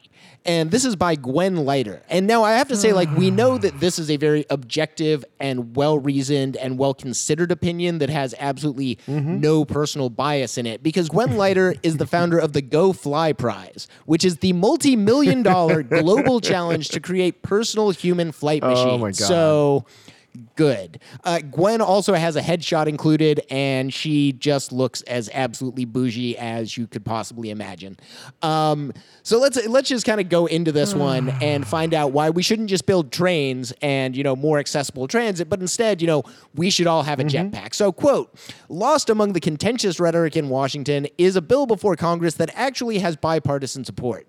America's uh, America's Wait, there's a bill for this? Oh, oh, hold on. She she mixes and matches her arguments. It gets great. So, quote: America's Transportation Infrastructure Act of 2019 is a 287 billion dollar spending bill to fund highways, bridges, and tunnels, with grant programs to provide infrastructure for hybrid, electric, and alternative fuel vehicles. This is a very important first step, but it is akin to putting a bandage on a severed artery. America's infrastructure is in dire need of repairs. The American Society of Civil Engineers estimates that the U.S. needs to spend some 4.5 trillion dollars by 2025 to improve the country's roads, bridges, airports, and more. According to TRIP, a national Wait, transportation yeah, I research mean, group, that's- 44% of America's major roads are in poor or mediocre condition. So she's right. Yeah. Like everything she just said is Yeah, that's that's all true. yeah, it's all it- very it's true, but not for the reasons are literally falling apart. Yeah, but that not for the reasons she wants, right? Like her argument isn't, "Hey, Oh, let's invest in all of the the Uh-oh. infrastructure that we've got so people can move." Like let's Wait, so it's not infrastructure week? well, and and you know, she's also like, let let's not build like maglev trains or do something simple, you know, where we can move a lot of people. You mean like emulating the way that things work in all of the other developed countries around the world? like literally all of them? again remember like if you and you know this better than i having like actually put stuff in the sky that if you get to too high of an altitude uh, you don't have as much oxygen and the brain begins to starve so i think gwen as we go through this you're going to see that she may have been spending a little bit too much time in these personal flight vehicles but let- let's go to the next paragraph so quote and problems with our infrastructure will only worsen to due to growth uh, Uh, and problems with our infrastructure will only worsen due to growing urbanization. A United Nations report last year predicted that by the year 2050, two thirds of the world's population is expected to live in urban areas. To accommodate this population density, cities will require massive changes to infrastructure, including more efficient and environmentally friendly transportation, like trains. Like, again, Yeah, like let's like just build some trains. buses. Uh, and and bike lanes and more and better sidewalks and more more more subways and all of these mass transportation options that work But it, and work really really well we for could- moving people around very quickly and cheaply. We could build trains that already have like a well developed safety infrastructure and safety Yeah. standards and don't require like an entire new air traffic control infrastructure in every single city Oh, to no. accommodate the millions of people. But that Oh, no. that is stupid person thinking, Chris. So as oh, Gwen tells us, quote, one innovative solution is on the horizon. For the first time in history, we have the ability to create personal human flight. Earlier this month, Frankie Zapata piloted his hoverboard across the English Channel. Of course, this is just one example of many inventions that are being developed. So I got I got two thoughts here. One, Icarus, because like the Greeks tried that and they were like, yo, don't be stupid. But two, Frankie Zapata, after he did this trip across the English Channel on his hoverboard, said that was miserable and painful. Like he had to, and, and uh, not only did he not do the entire trip in one go, he had to stop in the middle to refuel. So already you're kind of seeing this like, Wait, yeah. So so he, that, yeah. So he, like- you can already see people just dropping out of the sky into Lake Michigan because they Nice. misjudged their fuel. unless they have a support crew. But also, like, this was an incredibly painful way for him to fly. And he was like, yo, doing 100 miles an hour on a hoverboard across the English Channel really hurt. And I never want to do this again. So I'm not sure why she's using this as a selling point because it's very clearly not. Like, it's very clearly like bad a terrible way to do personal travel. But let's keep going. Quote From electric aircraft to jetpacks, our science fiction dreams are becoming a reality. Uh, okay, uh, sure. I mean, they're not, but Huh. also maglev trains are science fiction, and you know we could build those They- now. yeah. Uh, she. yeah, those things are super cool. Yeah, the jetpacks seem like efficient. extremely expensive and very loud and not super like accessible, especially for anyone who has any kind of a disability and like needs help. Well, and uh, also- getting to places that really hard to make a jetpack be ADA compliant. Well, and also, like a maglev train isn't going to drop out of the sky and crush you while you're walking your dog in the morning. This is true. So- I mean, I mean, if you put if you did it like as an elevated maglev, for some reason, and like did that going through like a city center, which really wouldn't make any sense because anything that's going through a city center is going to be something slow and making lots of stops. because Exactly. that's exactly what you need to do. But like you could, I guess you could do it with a maglev, and then uh, I mean, if you put it as an like an elevated train, then maybe it could fall over and like hit me with my dog in the morning. But mm, seems unlikely. Monorail. Seems very unlikely. Monorail. Monorail. Anyways, No, monorails are cool. Don't diss on the monorails. That was the Simpsons episode was about the flim flam man, not about the actual technology of the monorail. That's just. Hey, if you've ever been to Seattle and they've got that monorail that goes nowhere for no good reason, like you, you learn to love them. I mean, we have one of those, but they have actual cool monorails in places like uh, I think Tokyo has one, uh, Chiba has one.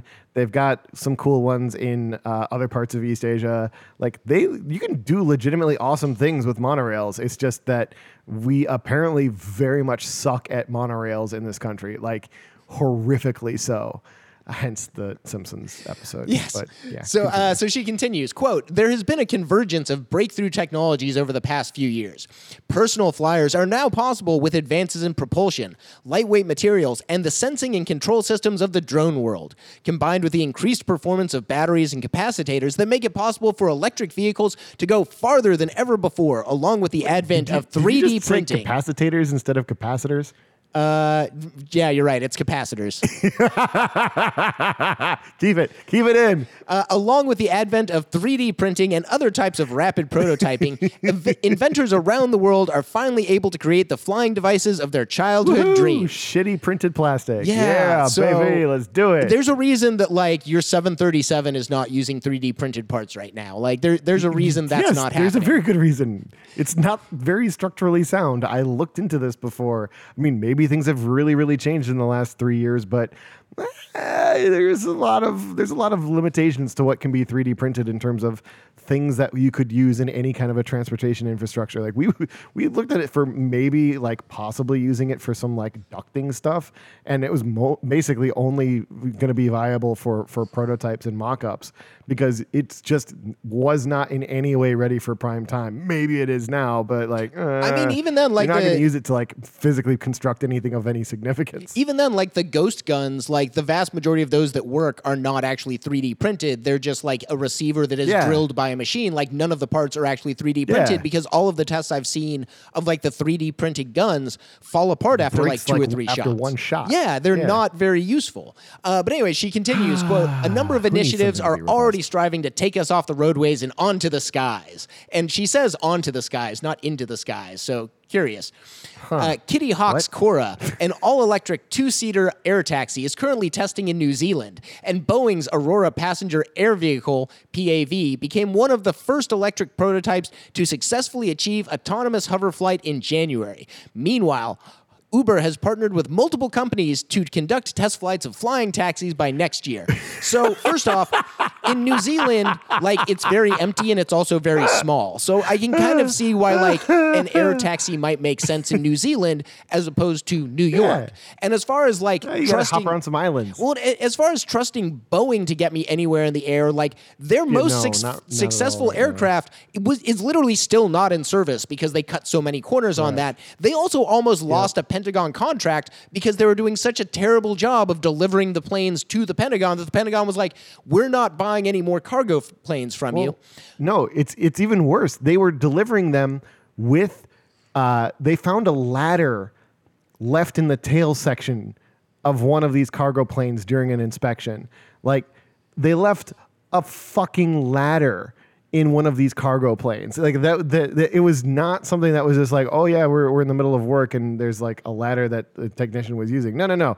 The ladder was simply left in the tail section and was going to get buttoned up inside and would have become a massive piece of debris bouncing around during flight, pulling apart the tail section of one of these uh, one of these cargo crafts, and would have definitely taken the damn thing out of the sky. Like, the- this is what happens when you take union jobs that require actual skill and lots of experience, and you just say, "Nah, we can do a union busting tactic of relocating our factory someplace that doesn't have any kind of union protections, and instead just hire a bunch of people that are just trying to get by and don't understand the the the severity of like making a mistake on one of these production lines and doesn't doesn't have the proper training for how to meaning how, how to do that job correctly and you know not risk people's lives because they literally just their bosses don't care and they've not been instructed in how to care and everyone just wants to you know punch in punch out and get paid Yep. good times Uh, and then before I move on to the next paragraph, I also want to point out that like Uber literally had to suspend their autonomous like Oh, vehicle yeah. program because it killed people. Yeah. And Uber itself has Yes, a did. terrible safety record because their business model isn't building safe things; it's building profitable. they have a things. business model Eh, sort of. business model is just burning money like literally their business model is burning money didn't they just get like No, no, no, no. th- It's not. It's not burning money. It's siphoning it into executives' pockets. But also, the other thing I want to point Ah, out is pyramid Uber scheme. already right. like has a helicopter taxi program. Like they're already doing Yeah, that with helicopters, uh, which already exist and are also incredibly expensive and like economically destructive or environmentally destructive to fly. Yeah, I mean, Uber Yeah. doesn't own the helicopters; they just contract with No. people that do. Uh, but she continues, "quote." they act as middlemen Boeing, Pratt and Whitney, and more than 20 aviation associations have also supported the Go Fly Prize, the multi-million dollar challenge that I created. Zapata was a phase one participant in the competition, which has attracted more than 840 teams with a total of 3,750 innovators from around the world, all with the singular goal of creating a personal human flyer. Okay? 3750 Yeah. that's like a lot of people working on a project that's going nowhere Yeah, well, and also like the guy who was a phase one participant has said this is a terrible idea. So again, not sure why she's bragging about him, seeing as he said this was a really bad idea. Uh, but she continues, "quote The Go Fly Prize is championing, championing championing the development of vertical takeoff and landing vehicles. These Go Fly VTOLs are lightweight, quiet, single passenger aircraft that take off vertically into the air, meaning they don't need runway space, and are often powered by electric or hybrid engines, making them both energy efficient and ideal for commuting in cities. Again, none of these are commercially available. None of them are anywhere near a, a city, and the FAA is not about to let them get near a city. I mean, hell, if you want to fly a drone in Los Angeles, you've got to file a flight plan with the FAA, and like they can say no. And that's like, you know, maybe a foot in diameter. And they're like, hey, if that can fall on have someone's doing head. that with your commute Yeah, and they're like, hey, if this thing can fall out of the sky and hit someone on the head, we got to be really, really careful with it because our whole job is to stop Also- things from falling out of the sky and hitting people on the head. Yeah, and one of the big things that like changed recently in LA is that now they've finally started letting people build buildings in downtown that don't have helipads on top of them. Like that was a big change. That's like why Wilshire Grand has this like uh I don't know, like sloping whatever you want to call it top with a big spire on top of it is because it was one of the first buildings that w- is built that is of that height and does not have a helipad on top. Everything else has a helipad on top. Where, I mean, the new stuff is probably not going to all have helipads. Where is she planning on having everyone like park? Well, that's the other Like, thing is the- like the what's the wingspan on here? one of these is going to be big. Like it's going to be like at least 12 or 15 uh, feet from like tip So to tip. going to be like a queue? Yeah, like, gonna where the hell are to, you like, going to put that? The helipad? yeah, it makes. And then where do you put it afterward? like what? it just flies around forever, Chris, and just waits for you. No, so much wasted fuel. Oh, it's like when people talk about like the autonomous cars. They're like, "Yeah, it's gonna be great. We don't need parking anymore once you've got autonomous vehicles because you just get out and then you just have it circle around the city all day, like running on juice because nobody cares. Like, yeah, man, it's gonna be great. It's gonna be just adding to traffic for no reason because we hate the world. Well, the other thing is like she keeps talking about you know like Oh, hybrid electric engine uh, like hybrid engines and electric engines. And it's like we already Yeah. have a consumption problem when it comes to lithium ion batteries. Like it, it's incredibly Let's- like let's- let's destructive to pull that stuff out of the ground refine it produce it. And then in 10 years it goes bad and you just have this like toxic battery that you literally can't do anything with because if it's exposed to the air it's going to light on fucking fire. Like that's why you can't take your vape and put it in the cargo section of a plane. Like this is don't do not that. safe technology. Oh, I mean, and also, by the way, remember that the 787 from Boeing, just highlighting something else, uh, when they were putting together their batteries for the 787, they kept having fires. Like they literally were having battery fires because they didn't know what they were doing. Apparently, Yep. They just had their their uh, their flight their um, uh, flight batteries just kept catching on fire and like grounded the vehicles for a bit. Uh, good times. Yeah, I totally, Another I, good- I good- totally good trust them to build my Amazing. personal flight vehicle. Yep. Uh, Yep. So she continues, quote, in the face of increasing urbanization and failing infrastructure, it is necessary that we adopt a transportation system centered around personal flight. We have the technology, and the Federal Aviation Administration is already working on the regulatory aspects, which I'm going to stop here in the middle of her paragraph and say, one, we don't have the technology. That's why you're writing this yeah, article no. and running the stupid prize. Correct. Two, the reason the FAA is developing the regulatory aspects is the is because they know an idiot like you is going to try and jump the gun. Like they want to be prepared for when a moron's like, I've got a flying taxi for Yeah, two can people. I want to put it up in mm-hmm. the air, and the FAA is like, hell no. Like that's why they're doing Well, it, not as a thing- vote of confidence, but to be like, some idiot's going to try and do this. We better have a way to stop that. Yeah, and then another thing here with this is whenever somebody starts talking about like personal flying vehicles, like there's a thing when you when you if you know anybody who flies a plane, like and you know having worked at SpaceX, I know a fo- bunch of folks that like were uh, like hobbyist pilots because that's just kind of a thing that goes with people working in the aerospace Yeah. industry is they they they have an obsession with planes. So uh, there's a, a huge pre-flight checklist that you have to go through every single time before you fly anywhere. And the idea that you're just going to have like your daily commute be done in a personal flying vehicle is patently absurd. There's a the reason why they go through these checklists is because it is so like every single thing must go right, and you cannot uh, skip any single part of that checklist, or you will fall out of the sky potentially. Like there is so much more risk. If you have a problem, you can't pull over onto the shoulder in the sky. You're No. just dropping like a stone. And there's also Yeah, like not to mention like just to get oh the my God. license to be able to like be in an aircraft Yeah. like co-pilot seat to not even be in control of the, the plane. You need like a thousand many hours of training and like three thousand hours of flight time. insane. Oh my god. It's it's just It's nuts. incredible. Like, So uh, she continues this. oh wait, paragraph. no, it's gonna be self flying, isn't it? It's gonna be Uh, self flying. Yeah, no, because we all know that you know computers really good at that stuff. Autopilot, totally infallible. Yeah. totally infallible. That's Uh, definitely not why any of those seven. Yeah, uh, the 737 737 Maxes were Max. falling out of the sky. Yeah, no, well, and that's the other thing that kind of gets me is like my, my cousin is he he works for a regional airline and he's a pilot, and Uh-huh. the only time he's really in control of the plane is for like takeoff and landing. Because once you're like up in the sky, you know, uh, barring something like totally unforeseen, you're like pretty good. Like you're gonna keep flying, Mm-hmm. but it's the takeoff and landing part that's really dangerous, and that's where you need the humans. And like imagine you just like woke up, you didn't sleep very well, you're trying to guzzle down your coffee, you, didn't have hop your in, coffee yeah, yet, it, you yeah. hop in your personal flight vehicle and you're trying to take off while your neighbor's trying to take off, and then you slam into each other and you crash into your third neighbor's yard. I mean, just the the Keystone you die and Cops you burn down the other neighbor's house and like kill all of their family as they're getting ready to go to school, and suddenly it's like eight people dead on the morning news. Yeah, this sounds like a really great idea. Yeah, I mean, you know, uh, traffic collisions are already one of the leading leading causes of death in America. We totally want those cars in the air. That's that's the Wait, solution. is aren't aren't traffic collisions like the leading cause of death for kids in the U.S.? I believe so.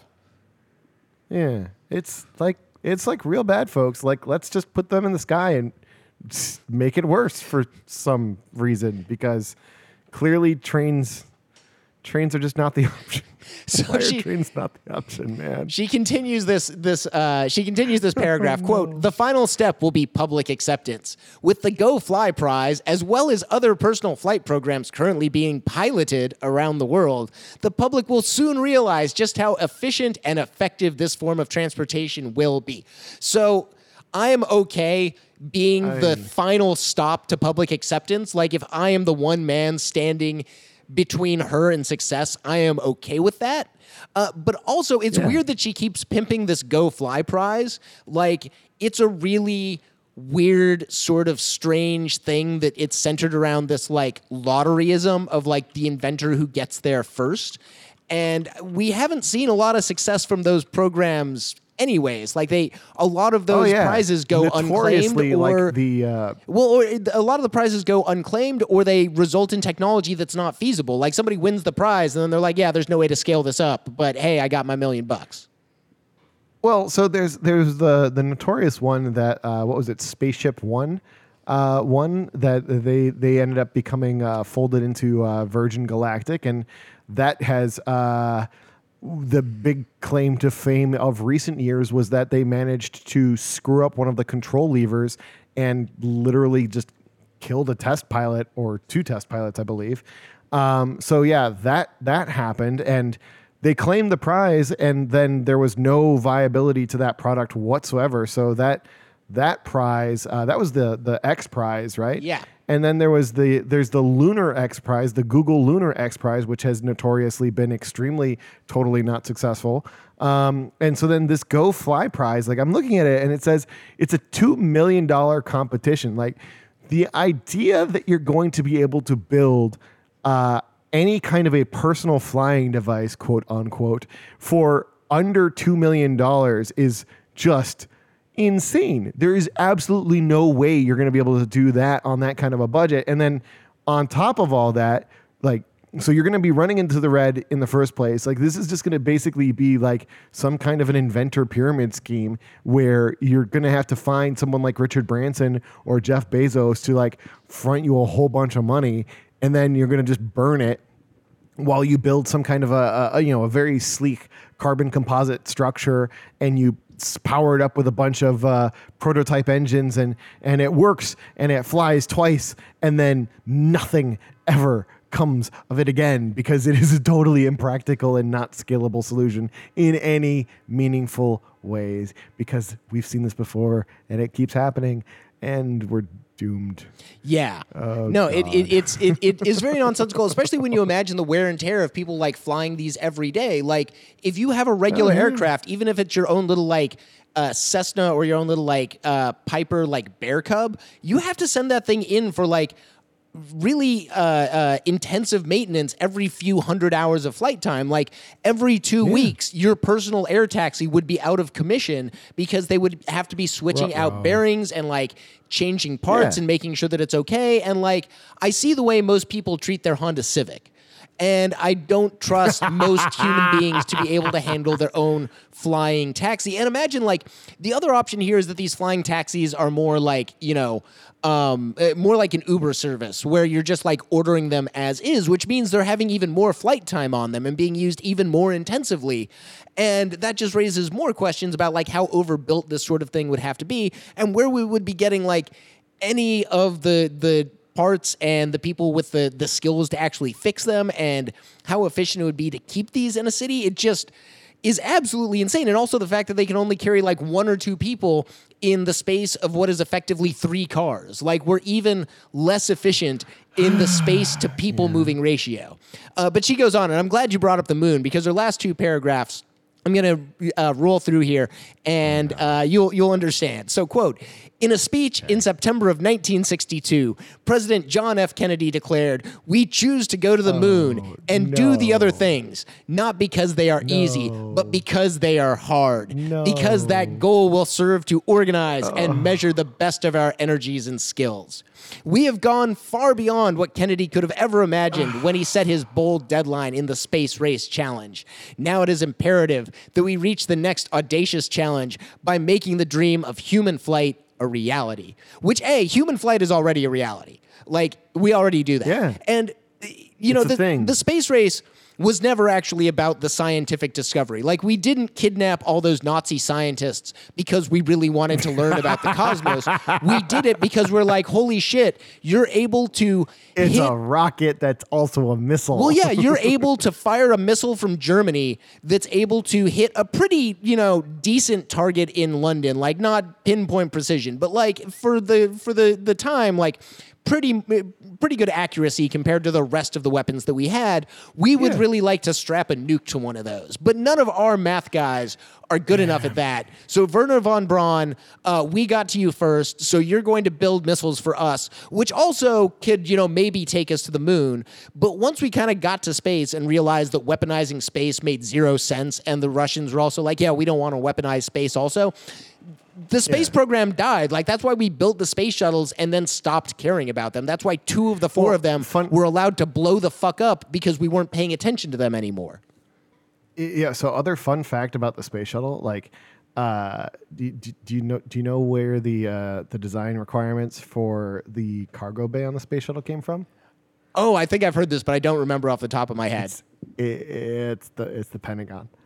Like Yep. it was literally designed. The space shuttle was literally designed as a mechanism for deploying top secret military satellites into orbit, um, and that's the first and primary role that it served for a long time. Like there are a bunch of classified space shuttle missions where you don't know what was being flown in them. Um, yeah, it's a thing. Yeah. Well, I mean, Like, the, the other thing that definitely the space race was much more about the military than it was about any kind of exploration goal. So Well, and the other thing that kind of gets me here, well, a like that's why Boeing's trying to develop like personal flight vehicles is they don't really care about transporting civilians, but like it would be really handy for special ops to be able to slam like two seals into one of these things and like drop them behind enemy lines and like an autonomous drone type thing. Like that's something the Pentagon mm-hmm. would pay good money for. The Pentagon doesn't care about like getting your kid to daycare by air. They're not going to invest a lot of money in that one. But the other thing that this reminds me of that I kind of forgot a second ago was there was that Mars probe that slammed into the surface of Mars because it was a, a joint development between the European Space Agency and uh, I believe JPL uh, and a conglomerate of, a, of American like Oh, and they just- they were- yeah, and they they forgot to the do that. Yeah, they could, they forgot to do the conversion between like meters and feet, and so like the aircraft thought it had three times more like descent to do, and instead of like stopping where it needed to stop and deploying its parachute, it just shot itself into Mars and exploded. And I imagine that like the production line on these sorts of things would be spread across the globe, especially if we're talking, you know, really intensive uh, rare earth mineral development for like lithium ion batteries and stuff like that.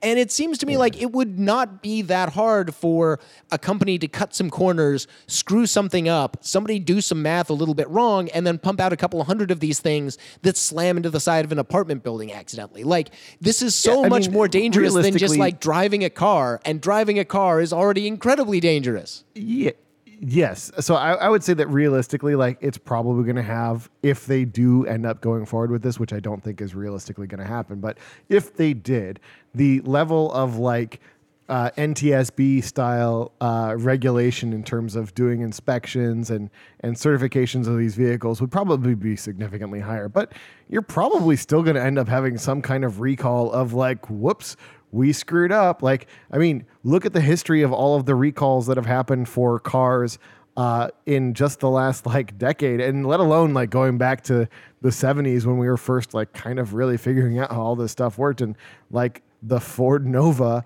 uh, was it Chevy Nova? Whatever. Chevy the Nova. Nova was like just exploding on a regular basis because people didn't know how to design gas tanks. Like, Oh no, I think you're, no, no, I think you're, I think you're thinking like of the that. of the Gremlin.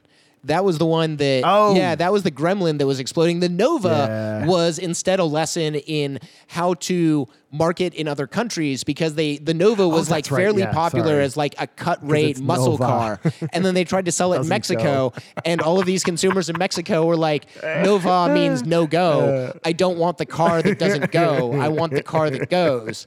And so like Chevy ended up having I'm to sorry, scrap like stories about shitty millions cars. of dollars worth of cars because they just didn't understand that like different languages require different marketing. But yeah, it was the gremlin So that like you could note, rear I- end and I- it would explode. That's right. Yeah. So uh, and and then there's the um, the Yugo. Those were those were also fun, and the Pinto. Um, good stuff. But anyway, the uh, I, I just like while you were talking about this, I, I pulled up a YouTube video on mute from the Department of Aerospace Engineering at Texas A and M. Uh, r- that was from two years ago, talking about the Go Fly Prize competition, and uh, apparently they're they're they're highlighting this this prize is sponsored by Boeing, of course. Ha. Um, and the uh, the prototype that they were talking about was effectively like imagine one of those little drones, like those quad rotor drones, um, but scale it up and basically turn it into like a motorcycle in the center and put a person on top of it, and then have the blades on the bottom. And then this is going to be the ultra quiet thing that's going to be able to lift off from your garage, like from your driveway in front of your garage, and not wake up all your neighbors. Like those quad rotor drones right now are so freaking annoying with the noise that they make.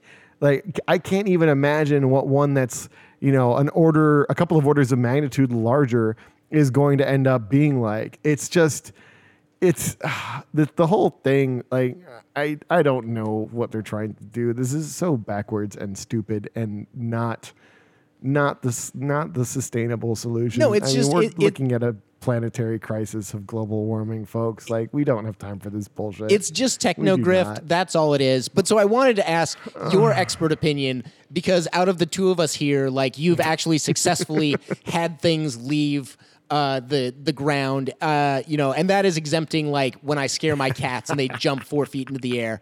So it doesn't sound like your expert opinion is that you would buy one of these, but I just want to double check that. Oh hell no, no, uh, no! I, I I'm going to. I am far more likely to trust in uh, you know a, a Lime scooter than I am into any of these things, and I, I really don't trust Lime scooters very much anymore because Yeah. things are turning into death traps because they're so poorly maintained and destroyed by the public. Uh, also, they're very bad for the environment, but this one's much worse for the environment, like much, much, much, much, much worse. Yeah, so Gwen, Don't- don't I, I apologize, but we're going to have to expropriate all of your prize money to just build some light rail uh, to move Yeah. way more people, way more safely. build like a fifth of a mile. Of You know what? It's better. It's better because like I, I know You're that right, like still one better, of these but- like weird quadcopter bikes is not going to drop out of the sky and crush my poor dog, and that that'll get me sleeping kill a little like bit 10 better. people in downtown LA during a rush hour commute because that's exactly what would end up happening. Jeez. yeah. So uh, yeah, I folks, just, you, you heard, I just keep imagining giant balls of fire falling from the sky as these things uh, inevitably get screwed up because people don't know how to maintain their vehicles. Yeah, no, somebody. And like I, you said, I remember there was a meme that showed like Blade Runner uh, 2019 or whatever, and they were like, imagine if LA actually had flying cars, and it was just a bunch of fireballs strewn, strewn throughout the sky as people slammed into each other in their magical flying vehicles. So uh, you heard it here first. Uh, we're not going to be flying anytime soon. It's okay. We can still get around in safer ways. So uh, let's. Uh, monorail, folks. Monorail's where it's at. so uh, let's go ahead and uh, we'll move into like some events that you might want to hear about or you might want to show up at. Uh, in the next week or so. Uh, the first one I'm going to throw up, and this is obviously coming up in a couple weeks. The global climate strike is going to be going on for a week from September 20th to September 27th. Uh, the big dates are the 20th and the 27th, which are Fridays because of the whole climate strike started by Greta Thunberg. Uh, there are strikes going on in pretty much every major city in America, and if you don't have one around you, feel free to start yours. Uh, it's going to be really, really uh, exciting, and I'm I've been working with the Arizona Youth Climate Strike uh, organizers, and they've got some really cool stuff planned. A lot of really good youth energy out there, and people really hoping to make a difference. Uh, and then we've also got some calls for y'all to make here in the state of California. So let's go through the legislative agenda real quick. Yeah, so we've got AB 1482, which is the uh, rent control measure that got surprisingly like really good last week uh, when uh, our lovely Governor Newsom uh, hopped in and decided to uh, put some weight behind what was going on, and it changed from being a a, a three year bill into a ten year bill. And went from like what eight, seven, or eight percent plus CPI down to five percent plus CPI, and potentially is expanding into single family homes when they're owned by large corporations like our buddies over at Blackstone. Uh, eh, yeah, they need to they need to just go away. But in the meantime, uh, call up your state assembly members in support of AB 1482 uh, because it went through the assembly once, it made it over to the Senate. They made some changes in the in the Senate, and now it's going back to the assembly and needs to be reconciled there. So call up your assembly member and urge them to support AB 1482. Do it as soon as you possibly can. Uh, I think that calling up their local district office as well as their Sacramento office is probably the best way to get their attention. And then uh, of note here is that you're going to want to make a separate call for each of these issues because, as Bushido pointed out to me when we were talking about this earlier, uh, the staffers at these offices don't normally like to record multiple issues on a single call. Uh, so just, you know, call one and then call uh, the the next person on the list and then call back to the first one because uh, after you're done with talking about 1482 you need to call up your state senator and talk about AB 857 this is the public banking uh, bill that we've been talking about for a very long time. Uh, so it is currently in uh, it's made it through the Senate Appropriations Committee and is headed to the floor of the Senate for a vote uh, give your senator a call and tell them to support AB 857. Uh, and then after you're done talking to your senator, call back up your assembly member again and talk about SB 329. So, this is one that we haven't really talked as much about as we probably should have, uh, but it's the one. Uh, it is the piece of legislation that is intended to, to uh, make it illegal for landlords to consider the source of your funding when it comes to considering your uh, rental application. So, what this is meant to do is protect folks with either Section 8 or any other kind of voucher um, or uh, public assistance or uh, military assistance or disability assistance or whatever. Any any source of income other than your you know your W two job or ten ninety nine job or whatever job it is that you have, uh, this this bill would make it illegal for your landlord to discriminate against you based upon that source of income. So again, this is SB 329. Uh, it needs your support, and that one is currently in the assembly, uh, getting ready for a vote. So. Uh, call up your assembly members, talk to them about 1482, call up your senators, talk about AB 857, and then call your assembly member again and talk about SB 329. And then uh, Uh, if you're yeah. if you're looking for something to do on Monday night, uh, you can go over and talk about the Crime Busters, which are the kind of violent anti-homeless groups that we've been talking about. Uh, the- Vigilantes. yeah, Topanga LAPD headquarters is going to be having a meeting at 5 p.m. It is going to be a barn burner. Uh, it is probably Yeah. going to result in a lot of shouting and a lot of pointing fingers and a lot of hubbub. And we encourage you to show up and uh, stick up for our unhoused neighbors who are literally being attacked. Uh, LAPD kind of waffled back and forth on whether or not they were going to allow the Crime Busters folks to show up. They originally invited them, then with some community pushback, they uninvited them, and then with some pushback from the Crime Busters folks, they invited them again. So expect a contentious meeting at Topanga LAPD headquarters again at 5 p.m. Monday night. Yeah, and then the next morning, Tuesday, September 10th, uh, at 8:30 in the morning, the LA County Board of Supervisors is uh, later that morning going to be voting on a permanent rent control ordinance for the entirety of unincorporated Los Angeles County. If passed, this will be the largest expansion of rent control in California in decades. A victory in unincorporated LA will help shape local tenant protection policies in cities throughout our county for years to come. This event is being hosted by the Unincorporated Tenants United.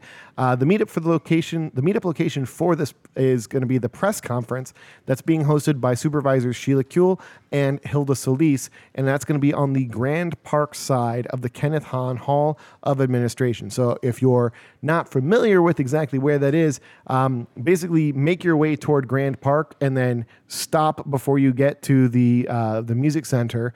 Um, it's those last f- couple of sets of steps, and like you'll see the the Kenneth Hahn uh, Hall of uh, Administration uh, over there where this this press conference will be held. So that's at eight thirty in the morning on Tuesday, September tenth. Also on Tuesday, September tenth. At uh, nine in the morning, because there's definitely not nearly enough going on that day. Um, Food and Water Watch, in conjunction with the uh, the Sunrise Movement LA, are going to be hosting a demand adjust transition uh, to clean energy at the LA DWP board meeting. The location for that is going to be at 111 North Hope Street, and again, that event starts at nine in the morning. Uh, the key demand here is that we move our Los Angeles public power utility over to 100% clean energy by 2030. Uh, if you can't, I mean it would be ideal if you could make it to both of them, but I know at the same time that they're you know happening literally at the same time. That's impossible. So uh, pick which one of those two issues is closer to your heart and go to that one. But uh, we'd love to see you at either one of them. I have uh, already promised that I'm going to be at the the Sunrise and Food and Water action, uh, so I hope to see you all there. Uh, but also, if you want to go to Grand Park at the Kenneth Hahn Hall of Administration, uh, that is a completely viable and extremely worthwhile event for you to be attending. So.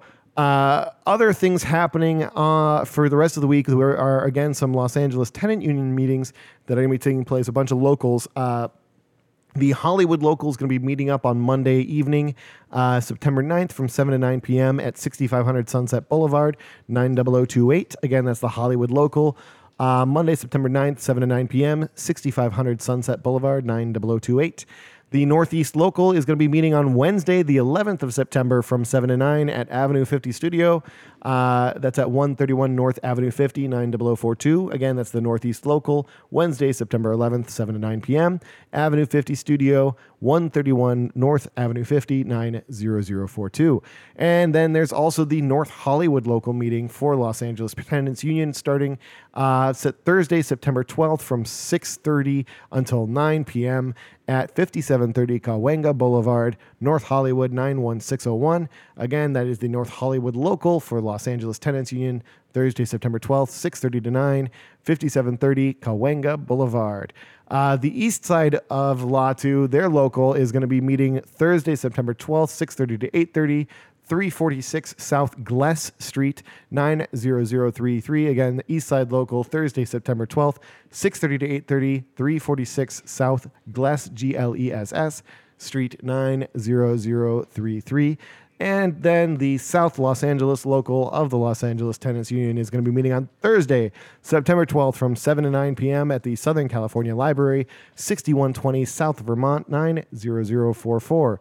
Uh, again, South LA, local of LA Tenants Union. Meeting is going to be on Thursday, September 12th, 7 to 9 p.m. Southern California Library, 6120 South Vermont Avenue, 90044. And of course, Los Angeles is a ground game. Uh, this little organization that you've probably never heard of, despite the fact that you're listening to the Ground Game LA podcast. Uh, we meet up every single Thursday from 7:30 until 9 9:30 at 5617 Hollywood Boulevard. Uh, in our lovely little office that we keep, and uh, it's actually very comfortable now that we've got our our, our air conditionings got swapped out, uh, and it is a great place to meet folks who are getting involved locally and demanding real significant change and you know just trying to make the world a better place for all of us but specifically for our local neighbors. Uh, so again 5617 hollywood boulevard 7.30 till 9 every single thursday. Join us for ground game la Alrighty. Uh, take us out as always, Chris. yeah so as always if you guys have y'all if y'all got any events that you want us to be publicizing take part in or generally be made aware of please visit our website at www.groundgamela.org or visit our facebook page and send us a message uh, or go ahead and send an email on over to podcast at groundgamela.org uh, if you'd like to read the sources that we've been citing or quoting for yourself, check out the list of articles cited in the episode description on SoundCloud, iTunes, or wherever you're listening to us rant and rave about local politics. Thanks again, as always. And Bushido, what do you got to say? Uh, rise up and fuck that shit, but keep your feet on the ground. Yeah, sounds good. Later. Peace, y'all.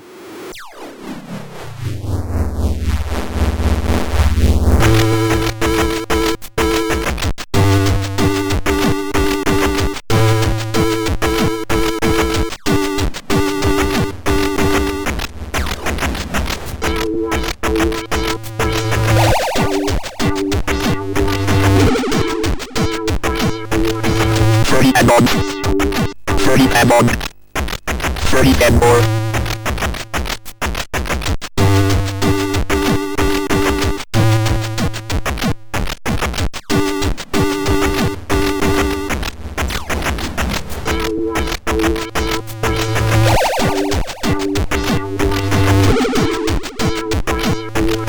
Anonymous, solidarity net. Thirty and more. Thirty, thirty and more, more, more.